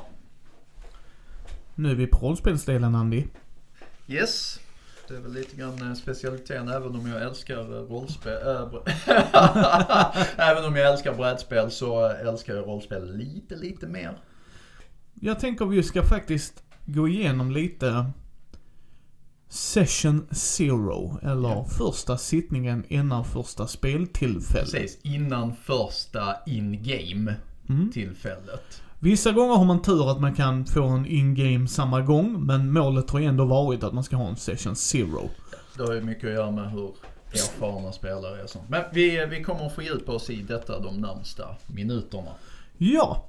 jag tycker så här. Eh, vad är session zero? Om vi ska gå och bena ut det först lite snabbt och enkelt Andy. Vad är, vad är session zero tror du? Eh, Många menar, sen kan vi ha olika definitioner allihopa. Vad Men många menar allmänheten, vad, vad, när man ser där på Dungeons and Dragons Sweden och sånt. Session zero, this and that and blaha. Jag kan tänka mig att för många så är session zero eh, mötet då man eh, kanske skapar sina karaktärer. eh, och pratar ihop sig kring det här. Spelledaren informerar om, eh, om vad eh, scenariot kommer att vara. Han kanske kort berättar bakgrunden om man kör ett färdigköpt äventyr eller så. Eh, kanske ger lite tips om, om partykomposition. Eh, jag, jag antar att det är så, det är kanske den generella allmänna tanken eller definitionen av en session zero.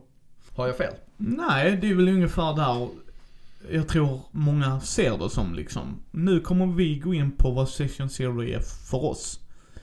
Uh, Andy och jag delar upp grejer mycket. Ja. För det är inte för oss ett eh, standard rutnät. Eh, det är det beroende på var i rutnätet det hamnar. Så är det ju. It's more like a wibbly wobbly timey wimey. Nej men vad vi menar är om vi har, eh, vi har Session Zero som huvudkategori. Då har vi två underkategorier kanske. Och beroende på vilken underkategori vi hamnar i har vi ett mönster vi följer. Mm, Liksom. Det är för att det är så Andy och jag fungerar för att göra det enklare för oss. ja. Så om vi börjar, Session Zero för mig, om vi kollar kontra inte färdigskrivet äventyr. Ja, ja, utan utan uh, kampanj. Ja, nej, det, det kan vara en eh, kampanj som är färdigskriven. Ja, Men där, där, alltså ett köpt äventyr. ja, typ. ja precis. Ett, ett, eh, tryckt officiellt. Ja, inte en one shot utan en, en pågående Ja, kampanj. en längre kampanj. Eh, då är Session Zero precis så som Andy beskrev det. Det är alltså skillnad på ett one shot och en längre kampanj. det, det är det. Absolut. Det, Det, det, det, är jag och Micke överens om. Precis, för att en one shot, då kan du göra på massa olika sätt. Eh, och det kommer vi också in på, vad är vår session zero, session zero för det också. Ja. Men vi börjar med min del där så ska Andy få säga sin. Men för mig, om vi ska köra en längre kampanj. Då börjar jag, beroende på hur man gör. Eh, nu ska jag ju spelleda Lords of eh, Waterdeep höll jag på att säga. Dragon Heist ska jag ju spelleda. Då har jag en session zero med dem, ish. De har gjort sina karaktärer själva, för vi kör point by. Så att de, sen så litar jag på dem så de kommer inte fuska ändå. Men för mig handlar det Session Zero då om att bygga upp varför de är i Waterdeep. Och då, eftersom jag är rollspelstung, inte rullspelstung, så är det en uppbyggnad. Varför är de där? Prata ihop er som karaktärer. Nu träffas ju vi en gång i månaden då. Du vill ha, eh, du, du vill ha ordentliga backgrounds. Ja, det ska finnas en anledning varför man är var, någonstans och hur. Eh, och bakgrunder kommer vi prata om i ett annat avsnitt. Så Ja. där kommer vi inte gå in så mycket nu. Men, eh, så att det gör jag så. Så i normala fall, om vi inte skulle säga att jag har Malmögruppen, för Malmögruppen kan jag sitta och skriva med ändå och utveckla. Så skulle jag bjuda hem folk till min lägenhet. Och så skulle man säga, eh, precis innan de kommer till lägenheten, någon vecka innan eller något sånt, så säger fundera på vad det är för karaktär ni vill göra har några idéer med er. Så eh, pratar ni om det när ni kommer till första mötet vi har. Och så på första mötet så sitter man och benar ut. Så bara, ja, jag vill spela, nu kommer vi ta för min del 5th edition bara för att det kanske är många som känner igen sig. Jag vill spela Ranger. Ja men då är det Ranger du spelar. Ja men jag vill köra Cleric. Ja och då benar man ut det. Så, nu har vi benat ut vad det är för typ av karaktärer. Vi hjälps åt, vi går igenom och folk brukar Ah, ska jag köra War Cleric eller Life Cleric? Vad vill ni liksom? Och, och då kan jag fylla i som spelledare om jag har till exempel ett köpt äventyr att den här är brutal. Mm. Om du ska... Ni, ni- bör kanske tänka så här. Ja, liksom. Eller så, kör vad ni vill.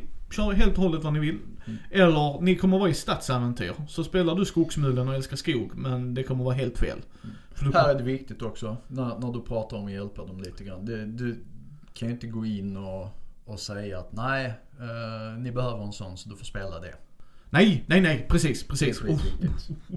Eh, jättebra Andy att du sa det ja. Nej, nej det... Men vi kommer att prata om det senare idag också. Ja, eh, men eh, så, så det gör jag för liksom om, om vi kör en längre kampanj. Då, då, tänk på det här. Ni kommer att spela i en stad.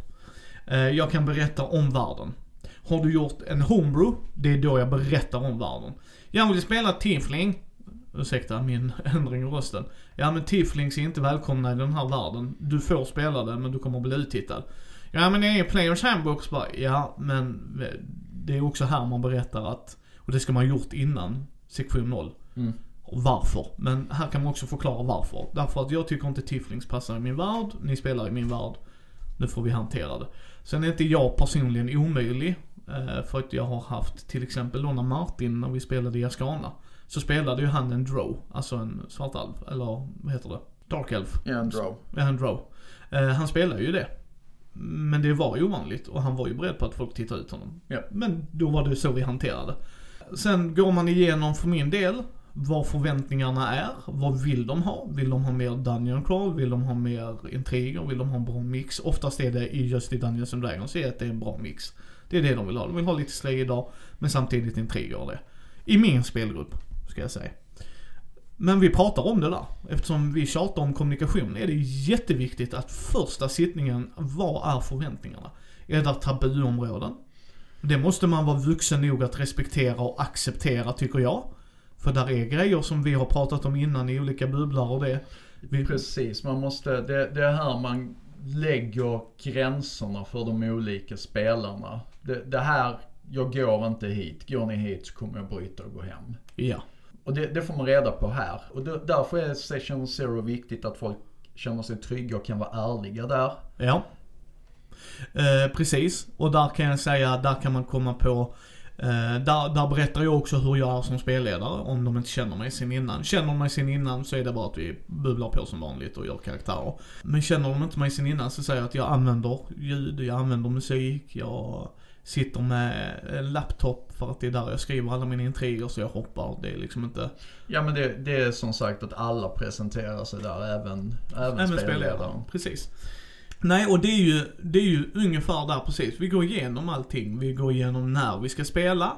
Precis, lägger upp planen. Precis, och hur ofta och, och sådana grejer. Vi, vi lägger grunden för det. Mm. Så när vi träffas nästa gång så är det bara att vi ska börja spela.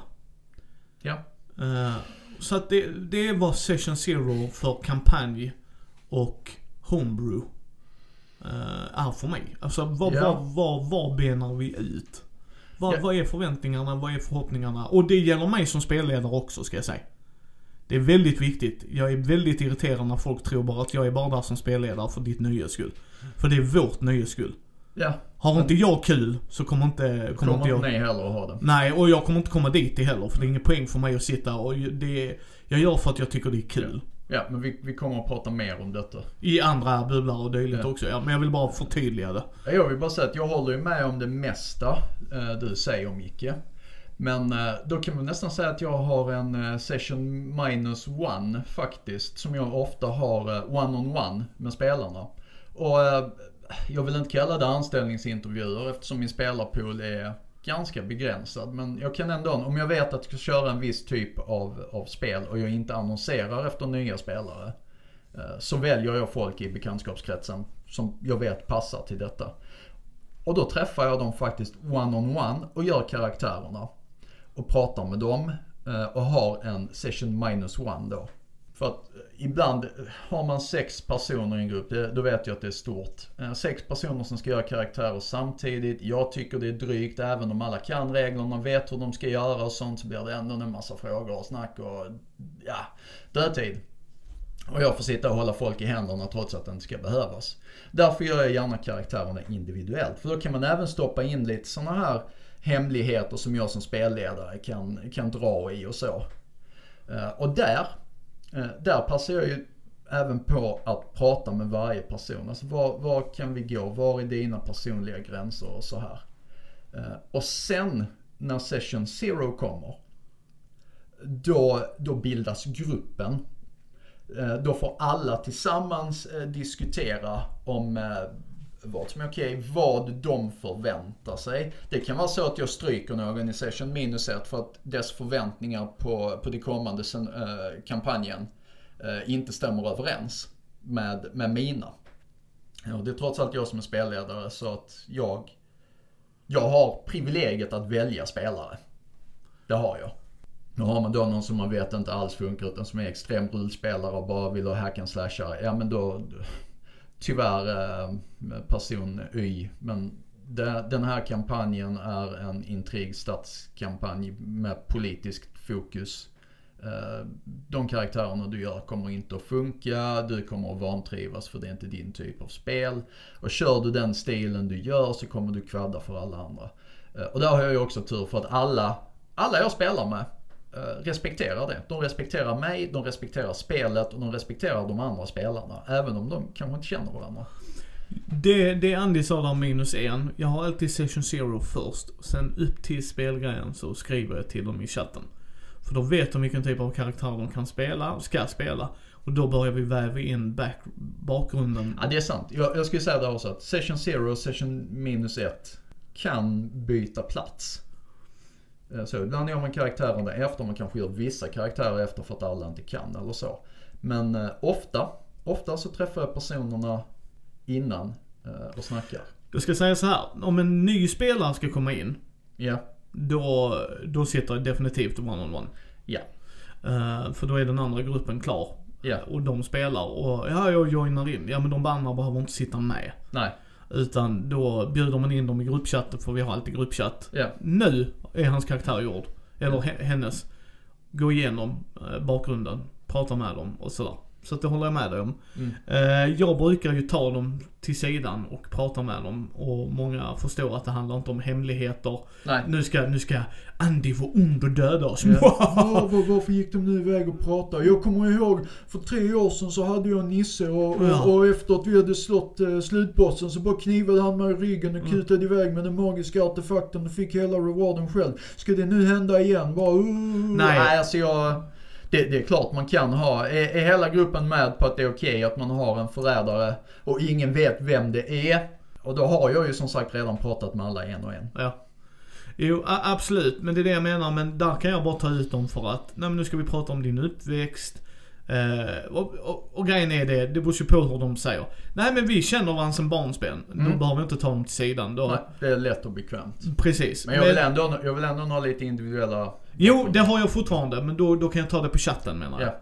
Medans, eh, när jag är väldigt sluten, så att de känner inte mig så väl. Bra, då går du och jag iväg. Så ska jag ta med min padda, med surfplatta då, och eh, skriva. Ja. då, då skriver jag på den liksom. Och, och då, nej då skriver du kanske, min pappa är egentligen en ond trollkarl. Ja. Som är jättekänd, men jag vill inte veta av honom och sådär. Nej Nej, precis, så okej. jag måste jag jobba för att dölja den kopplingen och så. Alltså det, det är en kul story På så också. Ja men precis, liksom, så det köper jag. Mm. Eh, men, känner du dig färdig med den färdigskrivna Ja, kampanjen? jag, jag, jag vill Ja. bara en, en sak när vi nu pratar om uh, karaktärsbyggnaden och sånt här. The Lone Stranger, The Lone, lone Wolf. Jaha, ingen familj, ingen... Nej, inga kopplingar. Uh, ja, ja, jag, jag både ser och hör mycket här. Vi, vi är på samma sida. Det är lazy, la, la, lazy gaming och uh, funkar sällan socialt. Men uh, skit, skit i det. Vi pratar om uh, Alltså- Session Zero. Ja, grejen är, det funkar på rätt spelare, men vi tar detta på bakgrundsgrejen. Ja, det gör vi. När Vi- vi framtida avsnitt. Uh, så det var bara jag som spårade ur där lite. Eh, men, men vi har... Är, känner du dig klar där med när vi har kampanj session zero? Eller är det något du vill tillägga du gör Nej, specifikt? nej, alltså du och jag är väldigt överens där. Ja. eh, om hur det ska se ut. Eh, det är som sagt, det är då vi kommer överens om, eh, om var gränserna går. Jag förklarar att detta och detta. Och så. Även om jag tar det one-on-one när jag skapar karaktären också. Så att, som sagt, eh, det inte kommer någon sån här adelsintrigexpert och förklarar. Jo, men nu ska ni liksom Dungeon Delwa. Eh, tre levlar ner. Ni kommer att slåss och slåss och slåss och fäller och fäller och fäller. Där är liksom ingen du kommer att kunna så här sweet talka på det viset. Som sagt, eh, I'm rambling. Ska vi gå vidare? Ja, och sen, eh, det gör vi. Eh, sen har vi... Uh, One shots och... eh, One shots eller, eh, ja nej men one shots är det ju mer eller mindre. Där, eh, även, och det här ska jag säga off the bat. Ja. När jag kör one shots Yes. så gör jag alltid karaktär. Alltid. Eh, För att vi, nej vi är inne på samma sak där också. nej förlåt. Micke. Nej precis. Jag ska säga så här. Så här ska jag säga. Beror på spelarna. Det hänger helt och hållet på vilka spelare jag har vid bordet. Weber, han klarar sig själv. Han kan Ja. göra en karaktär och han tycker det är roligt. Ja. Frykis likadant. Eh, Martin och, och så, så vidare. Ja. Då gör jag inte det. Ja. För de vet vad de ska göra. Jag, då, då, då är session zero för mig. Ja. Då kommer de hem till mig. Jag har ett jättekult äventyr, en one shot jag vill göra med er. Eh, jag fyller år eller jag har bara en cool idé. Ja. Jag vill att ni gör fyra karaktärer. En av er ska vara arkeolog. En av er ska vara polis. Till exempel, nu kör vi till Call of Cthulhu för jag tycker det funkar bättre som one shot än D&D. Och så, och så gör ni det. Det här, är, det här måste gruppen innehålla. Hur ni väljer att den innehåller det bryr mig inte om. Nej, Bara det det här innehåller. behövs för... eh, Det, det här behövs och då kan jag ställa krav. För att i en one shot så set, då är det inte 100% sandlåda. Nej, Då är det verkligen, de är ganska railroadade Ja. många gånger eh, många gånger ja. Och jag, jag vill bara säga det här vad gäller one-shots. De, jag skriver one-shots ganska mycket för min egen skull. Som, som någon eh, skriver en novell eller så här.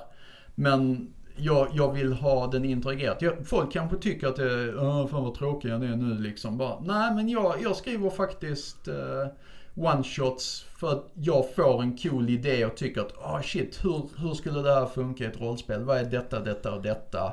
Eh, och sen skriver jag ett scenario kring det och sen letar jag upp rätt spelare. Ja, och det, precis. Och som sagt, nästan alltid när jag gör det så har jag hela storyn klar och då vet jag vilka eh, protagonisterna, huvudrollsinnehavarna är. Och hur de är. Och då delar jag ut det. Så, här, för då har jag gjort karaktären. Och har jag inte gjort karaktären exakt så har jag ändå bestämt, ni kommer att behöva detta eh, och det här är personlighetstypen. Eh, sen eh, starta ut den själv. Det är liksom, Ja, och det är där jag menar, det är där vi kommer in i, när jag gör färdiggjorda karaktärer, det är ett färdigskrivet äventyr. Ja. Så beror det på vilken typ av grupp det är, när man spelar och så. Men kan jag få upp en session zero där så gör jag det genom att säga, här är fyra karaktärer. Det kommer vara detektiv, där kommer vara en läkare och där kommer vara en, eh, en um, överste militär eller så här. Thingamabob doohickey och sen kommer det vara en arkeolog. Så, ni har de fyra karaktärerna. Välj en av dem. Bekanta er med karaktären. Läs på. ja. Session Zero, är det ett spel som är enkelt så är det då jag förklarar det också. Oavsett om det är en kampanj eller en one shot jag kör. Så här fungerar reglerna i grova drag. Grundmekaniken förklarar jag. Och sen så säger jag resten tar vi vid bordet. För det är inte, jag kan inte förklara alla situationer här. Nu har jag ju turen att jag har spelare runt oss, både jag och Andy, som Ja. är intresserade av att lära sig mekanikerna. Och Andy och jag återanvänder gärna mekanik. Ja. Eh, I tisdagsgruppen som jag kör, så byter vi rollspel. Ja, Men- men då- det var det jag skulle komma in på också. Du, du har din alternerande nu. Jag har samma sak med Ja. min one shot crew. Ja.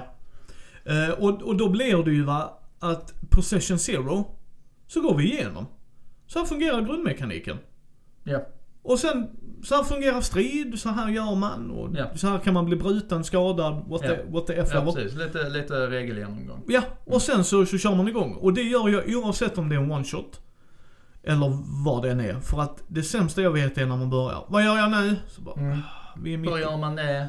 Liksom, okej. Vilken vi- tärning ska jag ha? Nej, Ja. du ska inte ha någon tärning alls. Ja. Eh, Jag har inga problem särskilja det här gnället från oss. Är det nya spelare? Ja, det är en helt annan sak. Det är en helt annan grej. ja. Men För- även som ny spelare så har man ju, måste man ju liksom, särskilt med nya spelare så måste man informera. Ja, a- a- absolut. Och sen så ska man ju informera dem att då, då har man ju ofta, oftast ett system som säger eh, Jag är sån, bättre att ni frågar direkt. Ja. Är det något ni är osäkra över, fråga direkt. Där är inte en fråga som är för dum. Nej. Liksom, vad fasiken som jag säger, Martin och Weber har spelat i 30 år. Precis. Alltså, det, det, det går inte att jämföra du som är ny. Nej. Utan fråga dem. Ja, precis. Och där Ni är ju behöver Martin- inte störa mig. Fråga de andra Ja, spelarna. nej, och även, även, även, det är det jag menar, även om de kaninerna stör. Mm. Så tittar ju inte de andra snett utan de förstår. Och Ja. där, där gillar jag Martin och Weber, big shoutout till er. Där är ni väldigt hjälpsamma. Nej, nej men det är Men det, det det. vi, efter, efter vad jag har läst på Facebook och sånt så är vi ganska privilegierade med det Micke. Att vi har bra spelare. Ja. Eh, för mycket, mycket när man läser så, det må, alltså, Men sen är det väl ganska typiskt det också att folk tar upp och lyfter när de har problem och glömmer bort att säga det bra. Det, så det, det är nog jag som har en eh, så här. Det är lite som lumparhistorier. Alla kommer inte ihåg de dåliga grejerna du gjorde, bara de roliga grejerna. Ja, precis. Och så Alltså. kommer ni ihåg när vi satt där för för 48 timmar, det regnade hela tiden, vi fick ingen mat. Eh, Det är ingenting man träffas och tycker är kul och Nej. berättar för familjen som inte var där. Ja, nej men vi, vi eh, we digress. Ja. Så det ser ju vår ut. Hur ser er Session Zero ut? Ja, jag får gärna ta min också. Sorry. Ja. Jag trodde du fyllde i där. Ja, det gjorde jag det också. Uh, för vi bollar varandra. Eh, min nuvarande one shot crew som vi pratar om.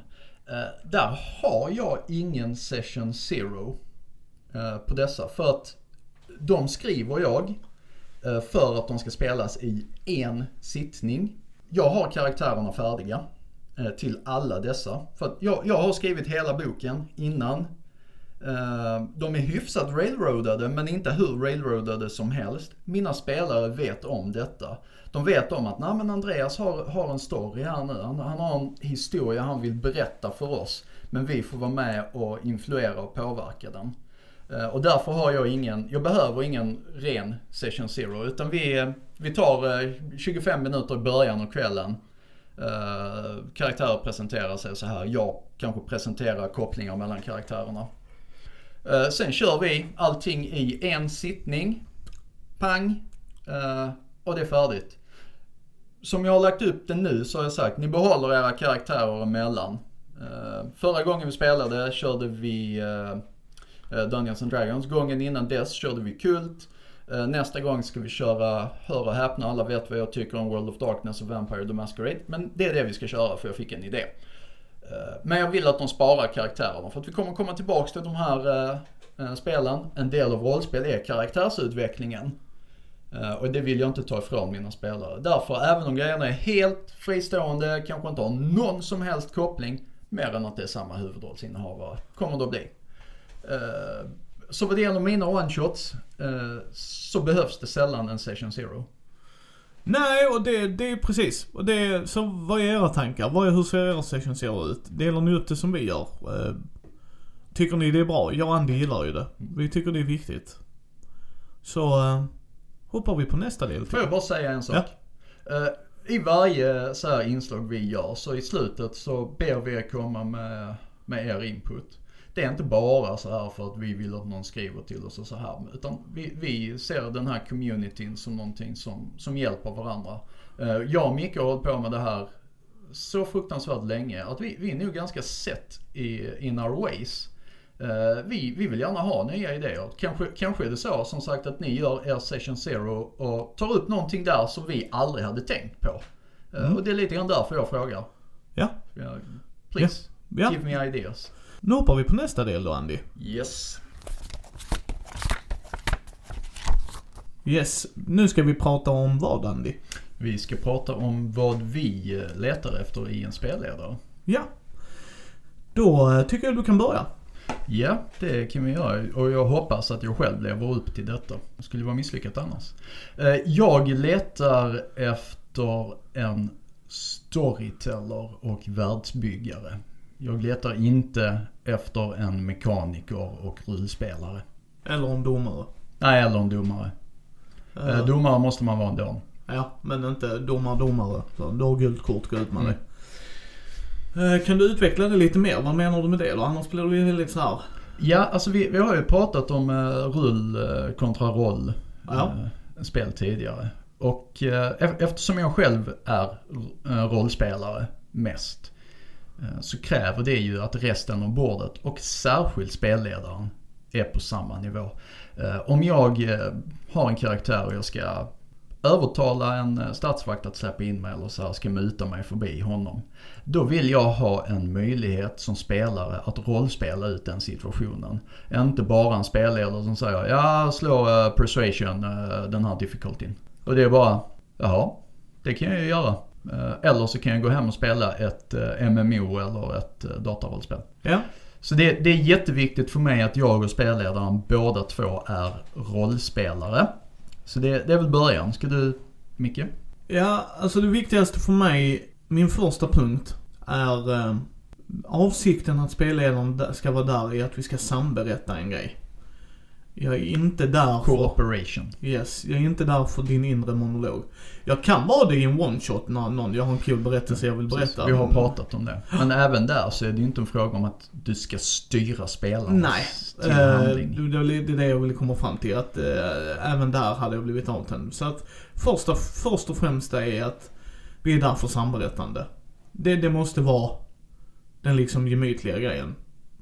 Spelledaren ska sätta upp uh, staffliet, han ska ställa målarduken på staffliet, han ska ställa fram färgerna. Men spelarna ska göra själva målandet. Det är det du försöker säga. Ja, ja ty, alltså för mig handlar det om att han har en cool idé.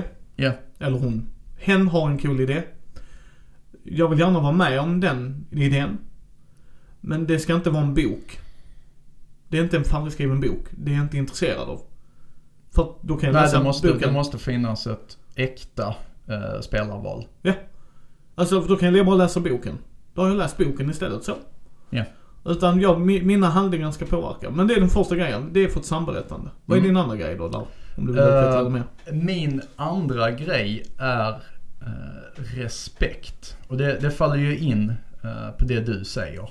Eh, för det är en sak man måste respektera varandra på. Jag vill inte ha en eh, spelledare som powertrippar och tvingar igenom eh, Eh, hur han tycker att storyn ska gå. Hur han tycker, förlåt, hen. Det är en, dålig, det, det är en konvention, jag försöker jobba bort den. Ber om ursäkt om någon tog åt sig. Som sagt, om hen har en powertrip och bara har bestämt sig för att nej men det är de här handlingarna som ska ske. Eh, kanske till och med så illa som att nej de måste misslyckas i den här situationen för att de måste hamna i just den fängelsehålan på just det här sättet. Det är precis som du säger Micke, det är avtändande. Så ett, ett samarbete och inte bara då i eh, huruvida spelarna har fritt val eller så här, utan, utan faktiskt i allting. Det, eh, det får aldrig bli en situation där det är spelare mot spelledare. Utan som vi har sagt tidigare så är det en gemensam eh, social aktivitet att berätta och föra fram de här historierna. Ja, eh, min punkt två är eh, hen måste ha kul också. Det är jätteviktigt att man är ärlig när man inte har kul.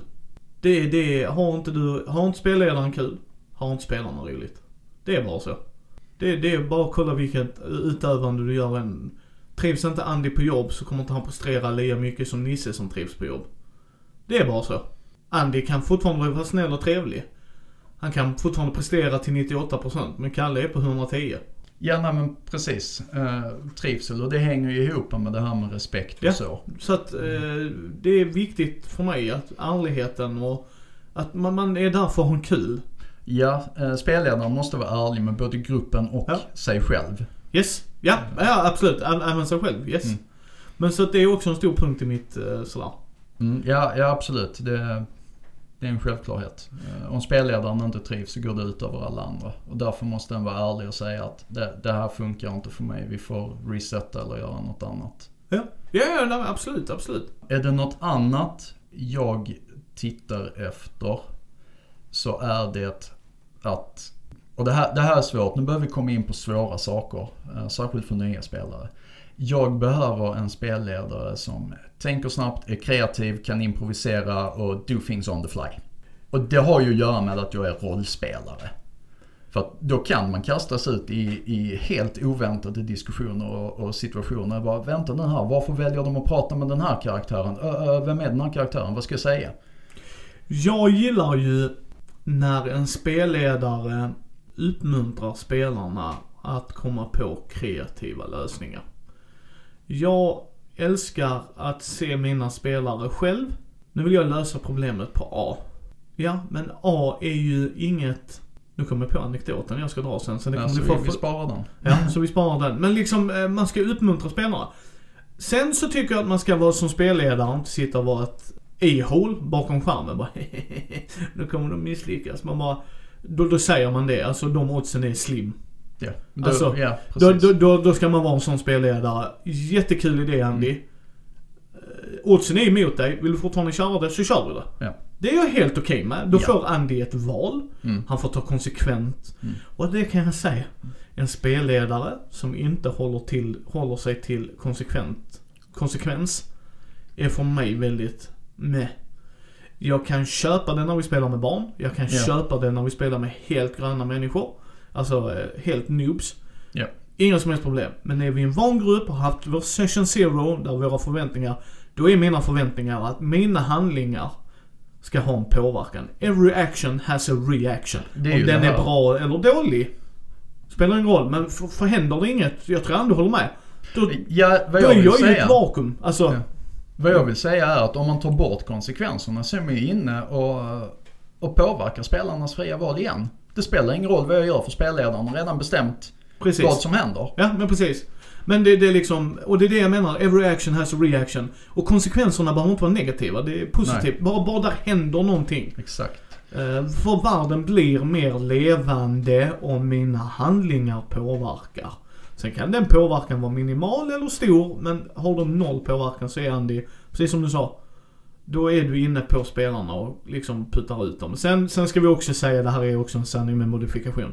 För när man har spelare som när man då upprepade gånger förklarar, du kan inte flyga Matrim, du kan inte flyga, jag försöker flyga, då, då styr du en spelare. Alltså då, Ja. då, då, är det, då får man ju inte göra en timeout. Det är inte de gångerna vi menar. Nej. Utan det är liksom eh, Matrim, jag, jag går in i tavernan. Nej, det var, du går någon annanstans.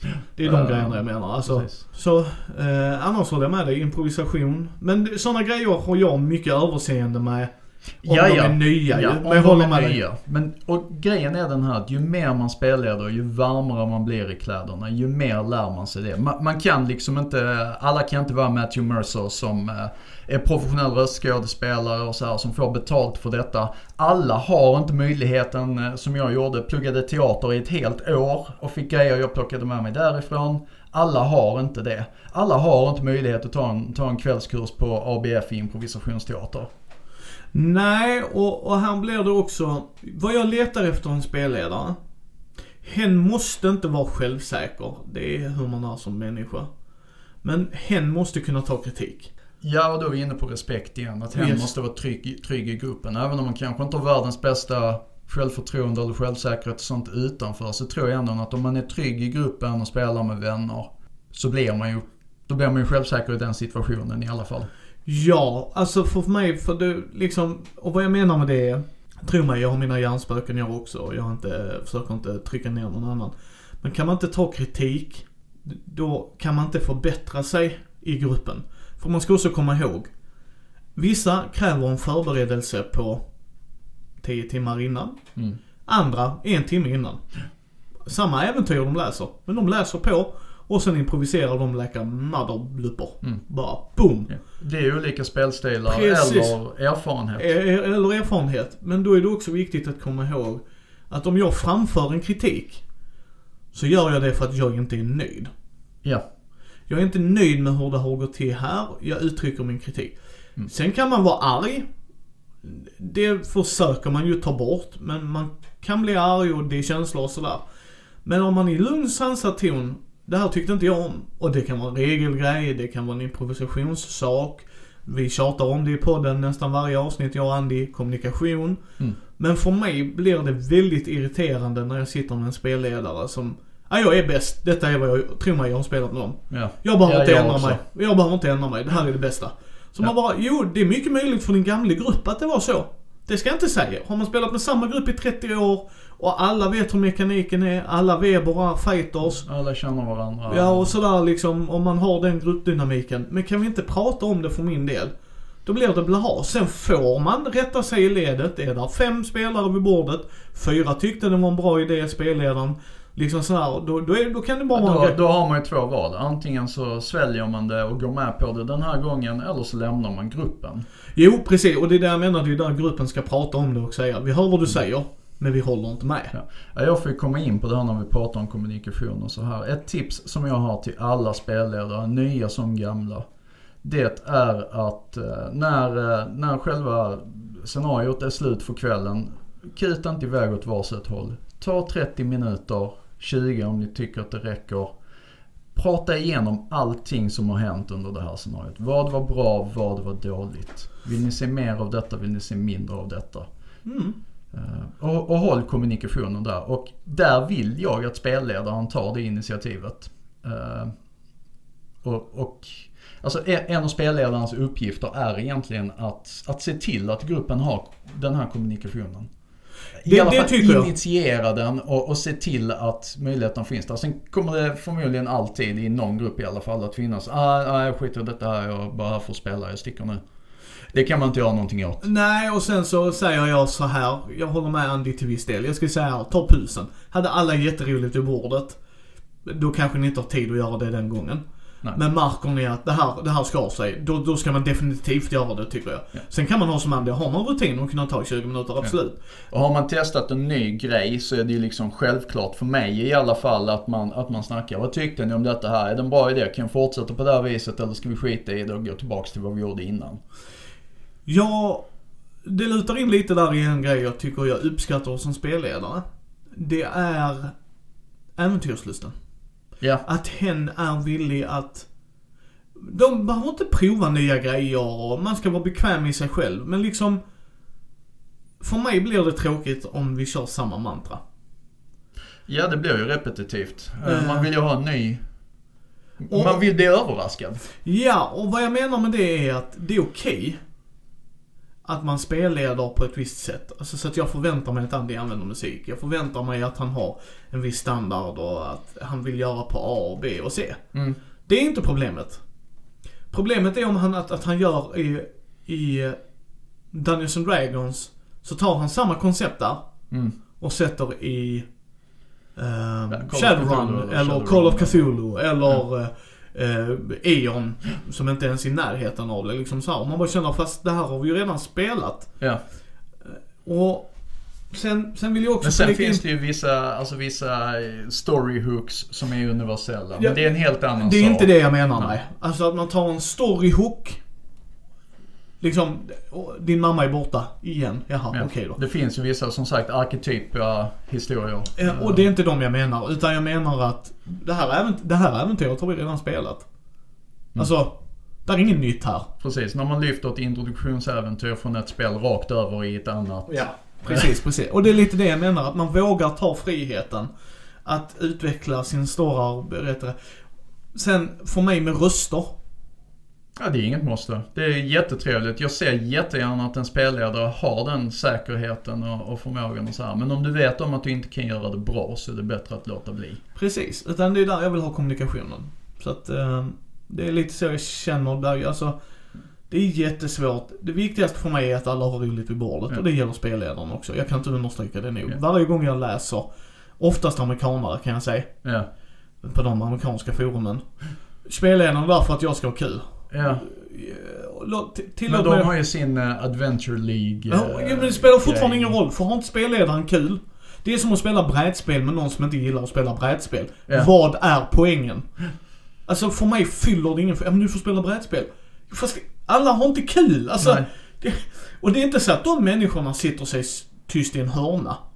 För det är en grej. Mm. Nu spelar jag och Andy ett brädspel, jag gillar inte det. Utan jag gör mina drag, säger inget, vi snackar skit runt om. Mm. Det är ju inte så det fungerar, för Nej. mina känslor kommer ta över. Ja. Och ha en spelledare bakom skärmen så bara, jaha, ja du går och pratar med honom då.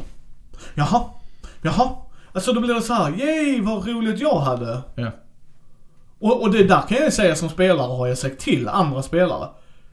Sluta nu, nu blir det tramsigt. Han har en storyhook. Ja. Du, den är blind, alltså det, han har precis slått dig i huvudet med den. Ja. Det går Ja, inte att det- arbeta runt. Det är Fine. också en sak eh, jag vill att eh, spelledaren har. Han ska ha så pass mycket pondus eh, att när hen går in och säger att nej, nu räcker det, det här funkar inte. Ska ha tillräckligt med pondus för att faktiskt våga gå in och göra det och avstyra de här problemen. Och kan man inte avstyra det snyggt, nej då får man gå in och peka med hela handen. Och man ska våga det. Där säger jag, jag håller med dig till en viss del. Där tycker jag det är gruppdynamiken. Alla i gruppen har det ansvaret. Är det någon som håller på att Absolut, men det yttersta ansvaret känner jag ligger hos spelledaren. För det, det är hen som har, som vet allting om de personliga boundariesen på resten av spelarna och Ja, sånt. Det har man ju ja. tagit reda på i session, i mitt fall minus ett. Ja. Jo, nej men det kan jag hålla med om, alltså att man är där. Men jag ska inte, vill inte avskrämma någon. Det är, nu pratar vi extrema Ja, det, fall. det, det är ju det jag gör också. Ja, ja. Och så ska vi komma ihåg att där är... Eftersom jag och Andy är skadade, vi är lite sjuka i huvudet, att vi, vi, vi säger till när vi blir missnöjda. Ja. Och oavsett om jag trampar dig på tårna, för det intresserar inte mig. Jag har Nej. inte kul. Så då, sen, sen gör vi inte det på ett douchebag-sätt, ska Nej. vi säga heller. Då har vi inga problem. överens så tar vi det senare. Ja. Liksom ute på gatan. Ja. Brass Oh, ja, precis. Old school. Andy springer inte snabbare än min bil. Nej men vad jag menar är, då, då är jag helt okej med att spelledaren, Andy, Nisse lyssnar inte på mig. Nu har jag försökt flera gånger. Andy ser, ja det har faktiskt du gjort. Ja. Då, då kan jag se både Andy och jag bara, Nisse, ja, cut the fuck Ja. off. Alltså, skit i det. Ja. Nu, nu, har, nu har hen sagt till dig fyra gånger. Alltså Precis. liksom, att det är okej att be om hjälp av den andra, alltså de andra i gruppen. Det är som Andy säger, jag föredrar om spelledaren kan hålla i trådarna. Ja. Funkar inte det, ta hjälp av de andra. Ja. Är de där för att en kompis är med, ta kompisen då. Nu får Mm. du säga till din polare. Det här funkar inte. Nej. Och han lyssnar inte på mig. Nej. Så att det är liksom... Sen så håller jag med Andy. Improvisation är ju det jag föredrar. Eh, Det är ju alltid roligt sådär. Sen så förstår jag att folk behöver förbereda sig. Vissa förbereder sig mer än andra. eh, Det går inte. Det går. Eh, Även jag som betraktar mig själv som förbannat duktig på just improvisation och kan improvisera helt. Det blir aldrig lika bra som om jag har förberedda grejer att improvisera kring. Aldrig. Nej, jag är jättedålig på namn. Alltså jag är det, jag vet det. Hur förbereder jag mig? Lista med namn. Ja. Andy kommer fram, vad heter killen? Bosse. Stryker vi det namnet. Så. Mm. Han heter Ja. det nu. Ja, det, det är de enkla grejerna. Ja men liksom det är det jag menar. Men då vill jag inte att... Jag går fram till vakten. Nu ska vi se här. Hur reagerar vakten här? Och så, så bara, sitter vi i 10 minuter och så bara... Jaha, vad händer? Ja, nej för det, det funkar inte. Man kan inte ha den här dödtiden utan spelledaren måste Sen får man lov som spelledare säga. Nu tar vi paus. Nu tar vi paus. Nu är ni på ett helt annat territorium än vad jag tänkt mig. Mm. Och spelledaren har också all rätt att säga vi får avsluta här. Ja. Ja, jag är inte tillräckligt förberedd för vad jag känner mig bekväm med. Nej. Och det, det är som sagt respekt för sina spelare. Eh, Jag kan sitta där och, och gissa saker och, eh, och tro någonting. Men det, spelledarna, spelarna märker sådana grejer. Eh, Och det går ut över kvaliteten. Ja, det blir inte bättre. Nej. Känner du dig nöjd? För jag tror vi har touchat lite så här. Alltså man, man kan prata om det här ämnet hur länge som helst. Eh, om, du, om du skulle sammanfatta den perfekta spelledaren utan att brodera ut det. Vad sammanfattar den perfekta spelledaren? Samberättande, respekt. Det tyckte du touchade bra. Ha roligt. Alla runt bordet ska ha kul. Alltså det spelledaren är ju som du säger håller i trä. Ja och sen sista är Puppet Master. Och har Puppet Master kul så får vi andra kul. Mm. Det wraps up. Ja. Det, är så, det är så jag hade sammanfattat det. Ehm, Jag tycker det. Alltså det är, det är viktigt att vi har det vid bordet. Ni ska vara väldigt tacksamma om ni hittar någon som är spelledare. För det är inte så lätt alltid, kan jag säga. Jag älskar att spelleda. Jag gör det. Men jag älskar att få spela också. Ja. För då kan jag bara gå dit med mitt karaktärsblad, ha min karaktär i huvudet. Oh, hur vill jag utveckla min karaktär här nu med Andy? Då rullar vi tärningar och vi har jätteroligt tillsammans. Men när Andy går in i samma spelrum med mig så har han gjort betydligt mer i förberedelser än vad jag har gjort. Ja, Just det, sen vill jag ha en spelledare som, det här är en liten bonusgrej, som också spelar. Som får prova på den andra, för det är två olika positioner. Ja, alltså du har ju ingen förståelse för, för spelaren om du inte själv har suttit där. Nej, precis. Så det, det är ju något jag är tacksam över att de ibland kan ta. Sen får de jättegärna vara den main spelledaren. Det har jag inga problem med. Men vissa gånger vill jag ta en backseat, sätta ner, spela lite. Låt någon annan köra en one shot eller två. Ja. Eh, för det, det är som Andy säger, du får insikt.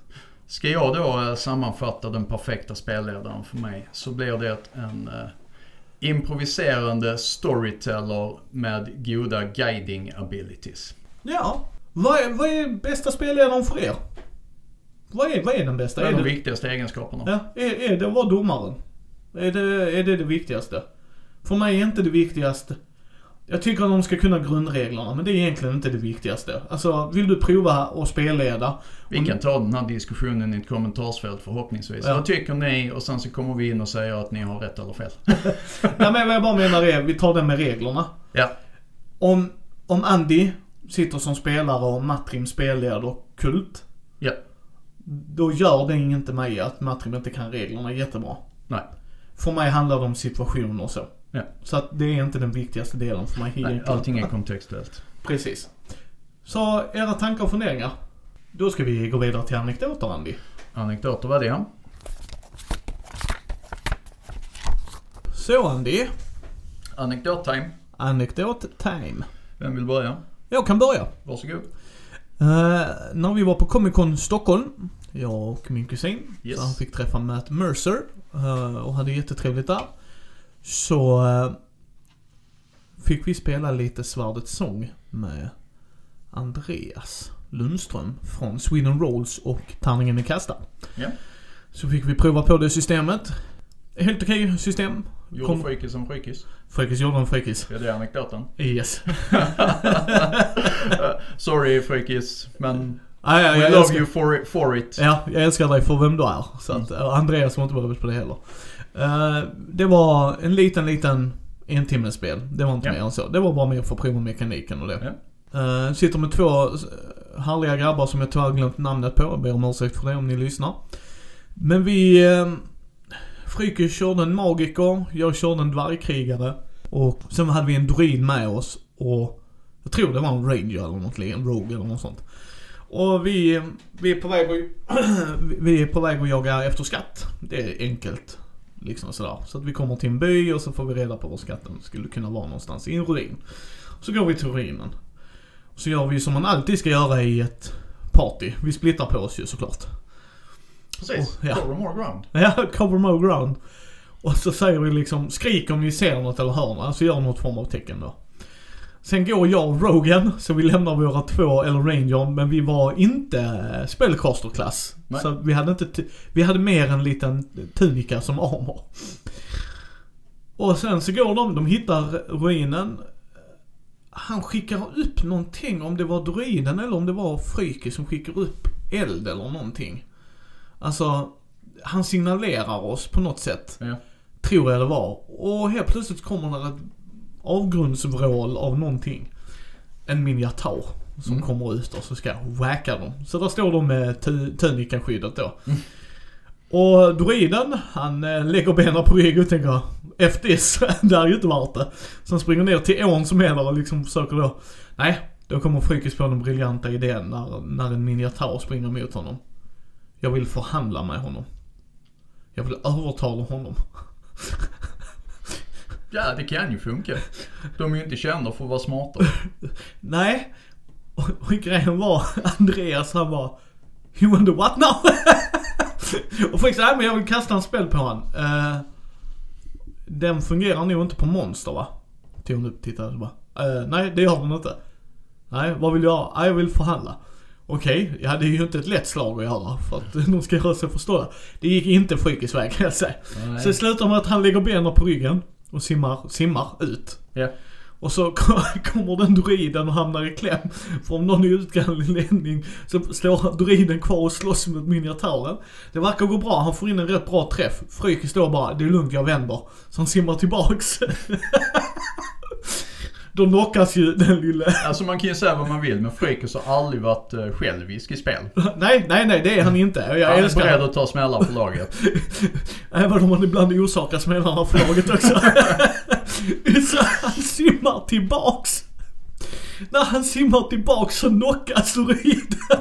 Så han hamnar i strid med miniatyren ändå. Och sen knockas han. Och det är då vi dyker upp för vi var så långt ifrån dem ju. Så att eh, Ranger one-shotar han och typ jag skulle springa fram. Eh, jag kom inte så långt, jag fumlade så jag typ sträckte benet. Så det var skadan jag tog. så, nej jag älskar Frikis just, och så just de andra som bara vad sa du att du gör? Nej jag ska förhandla med miniatyren. Där så kommer ut en varelse som är liksom stort jävla tjurhuvud med en manskropp, du vet såhär biffig, Conan Barbarian style. Frikis bara 'Chill I got this' Nej. Ja men som sagt, de är inte kända för att vara smarta så det är rätt förutsättningar så. Nej, A for effort. Om inget annat så är det en rolig anekdot. Exakt. Och, och grejen är, det ska man också komma ihåg. Frykis blir inte ledsen om det misslyckas. Frykis blir inte ledsen om hans karaktär dog. Nej, nej det är just det. Freakis, äh, Fre- Freakis är en fantastisk spelare att, att ha i gruppen. Han är kreativ, han är rolig, han har inga hard feelings. Nej. Eh, han är påläst. Yes, oh ja, oh ja. Du han tid med regelsystemet så ska du se att han har läst på och funderat ut. Och han är, jag älskar dig Frykis, som sagt. Och det är därför vi säger skämtsamt, gjorde Frykis en Frykis? Yes, Frykis gjorde en Frykis. Och det är på ett roligt sätt, inte ett Ja. negativt sätt. Nej. Utan det är som Andy vet, oh nu ska jag få en Frykis-anekdot. Din då Andy? Eh, min? Ja, eh, jag körde ju MUTANT i, eh, i fredags som sagt. Och jag har en därifrån. Eh, eftersom jag är en ny spelare så la jag, la, la jag tyngdpunkten på action och humor. Och eh, när de är på väg ut till, eh, till den här produktionsenheten, eh, kan jag säga utan att ge för många spoilers. Så första natten där, jag, jag har slängt lite, lite vibbar om att det, det är farlig miljö och så. Eh, så de, de lägger sig för att sova, de har en vakt som alternerar. Eh, precis där i, innan gryningen, man börjar gå ut, man har som sämst vaksamhet ni vet. Eh, då beskriver jag hur de hör knattrande och hackande som snabbt närmar sig dem. Och de bara åh shit shit vad ska vi göra, vad ska vi göra? Så de går liksom i beredskapsläge då, sliter upp sina vapen och börjar positionera sig. Som beskriver jag, ja ni ser en sån här typ amerikansk skolbuss bränna, över, bränna närmare och närmare er. Uh, föraren är en, en fyrarmad mutant med elefantsnabel. När han ser er så sladdar han till bilen, eller bussen, eh, och kutar bak in i den. Ni hör en massa slamrande oljud och sånt. Vad gör ni? Eh, jag cirklar runt på sidan och ser om jag kan få sikte och sånt på honom. Ja okej, när du cirklar runt på sidan så ser du att mutanten i fråga har fällt upp en markis över, över den sidan av bussen och hängt ut ett laken där det står Bengans kurvar på. Eh, så de fick frukost där. Det, det var liksom, Bengan var en, var en, var en trevlig kille.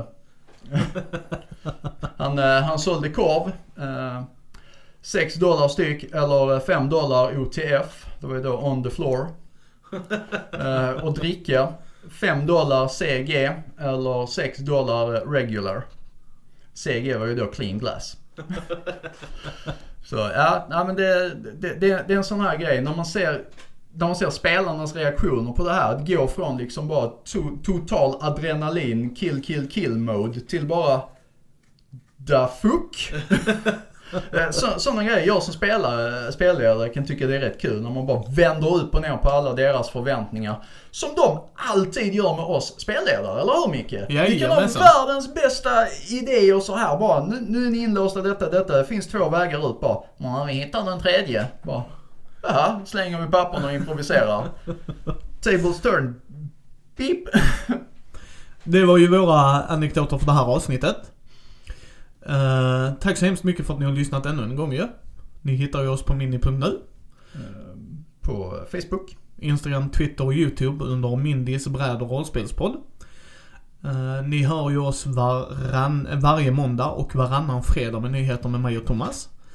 Uh, tveka aldrig att höra av er till oss om ni har tankar, funderingar, en frågeställning eller vad, vad, vad det än må vara. Tips alltså. på ämne. Ja, Vad vill ni att vi pratar om? precis. Vi är här och lyssnar.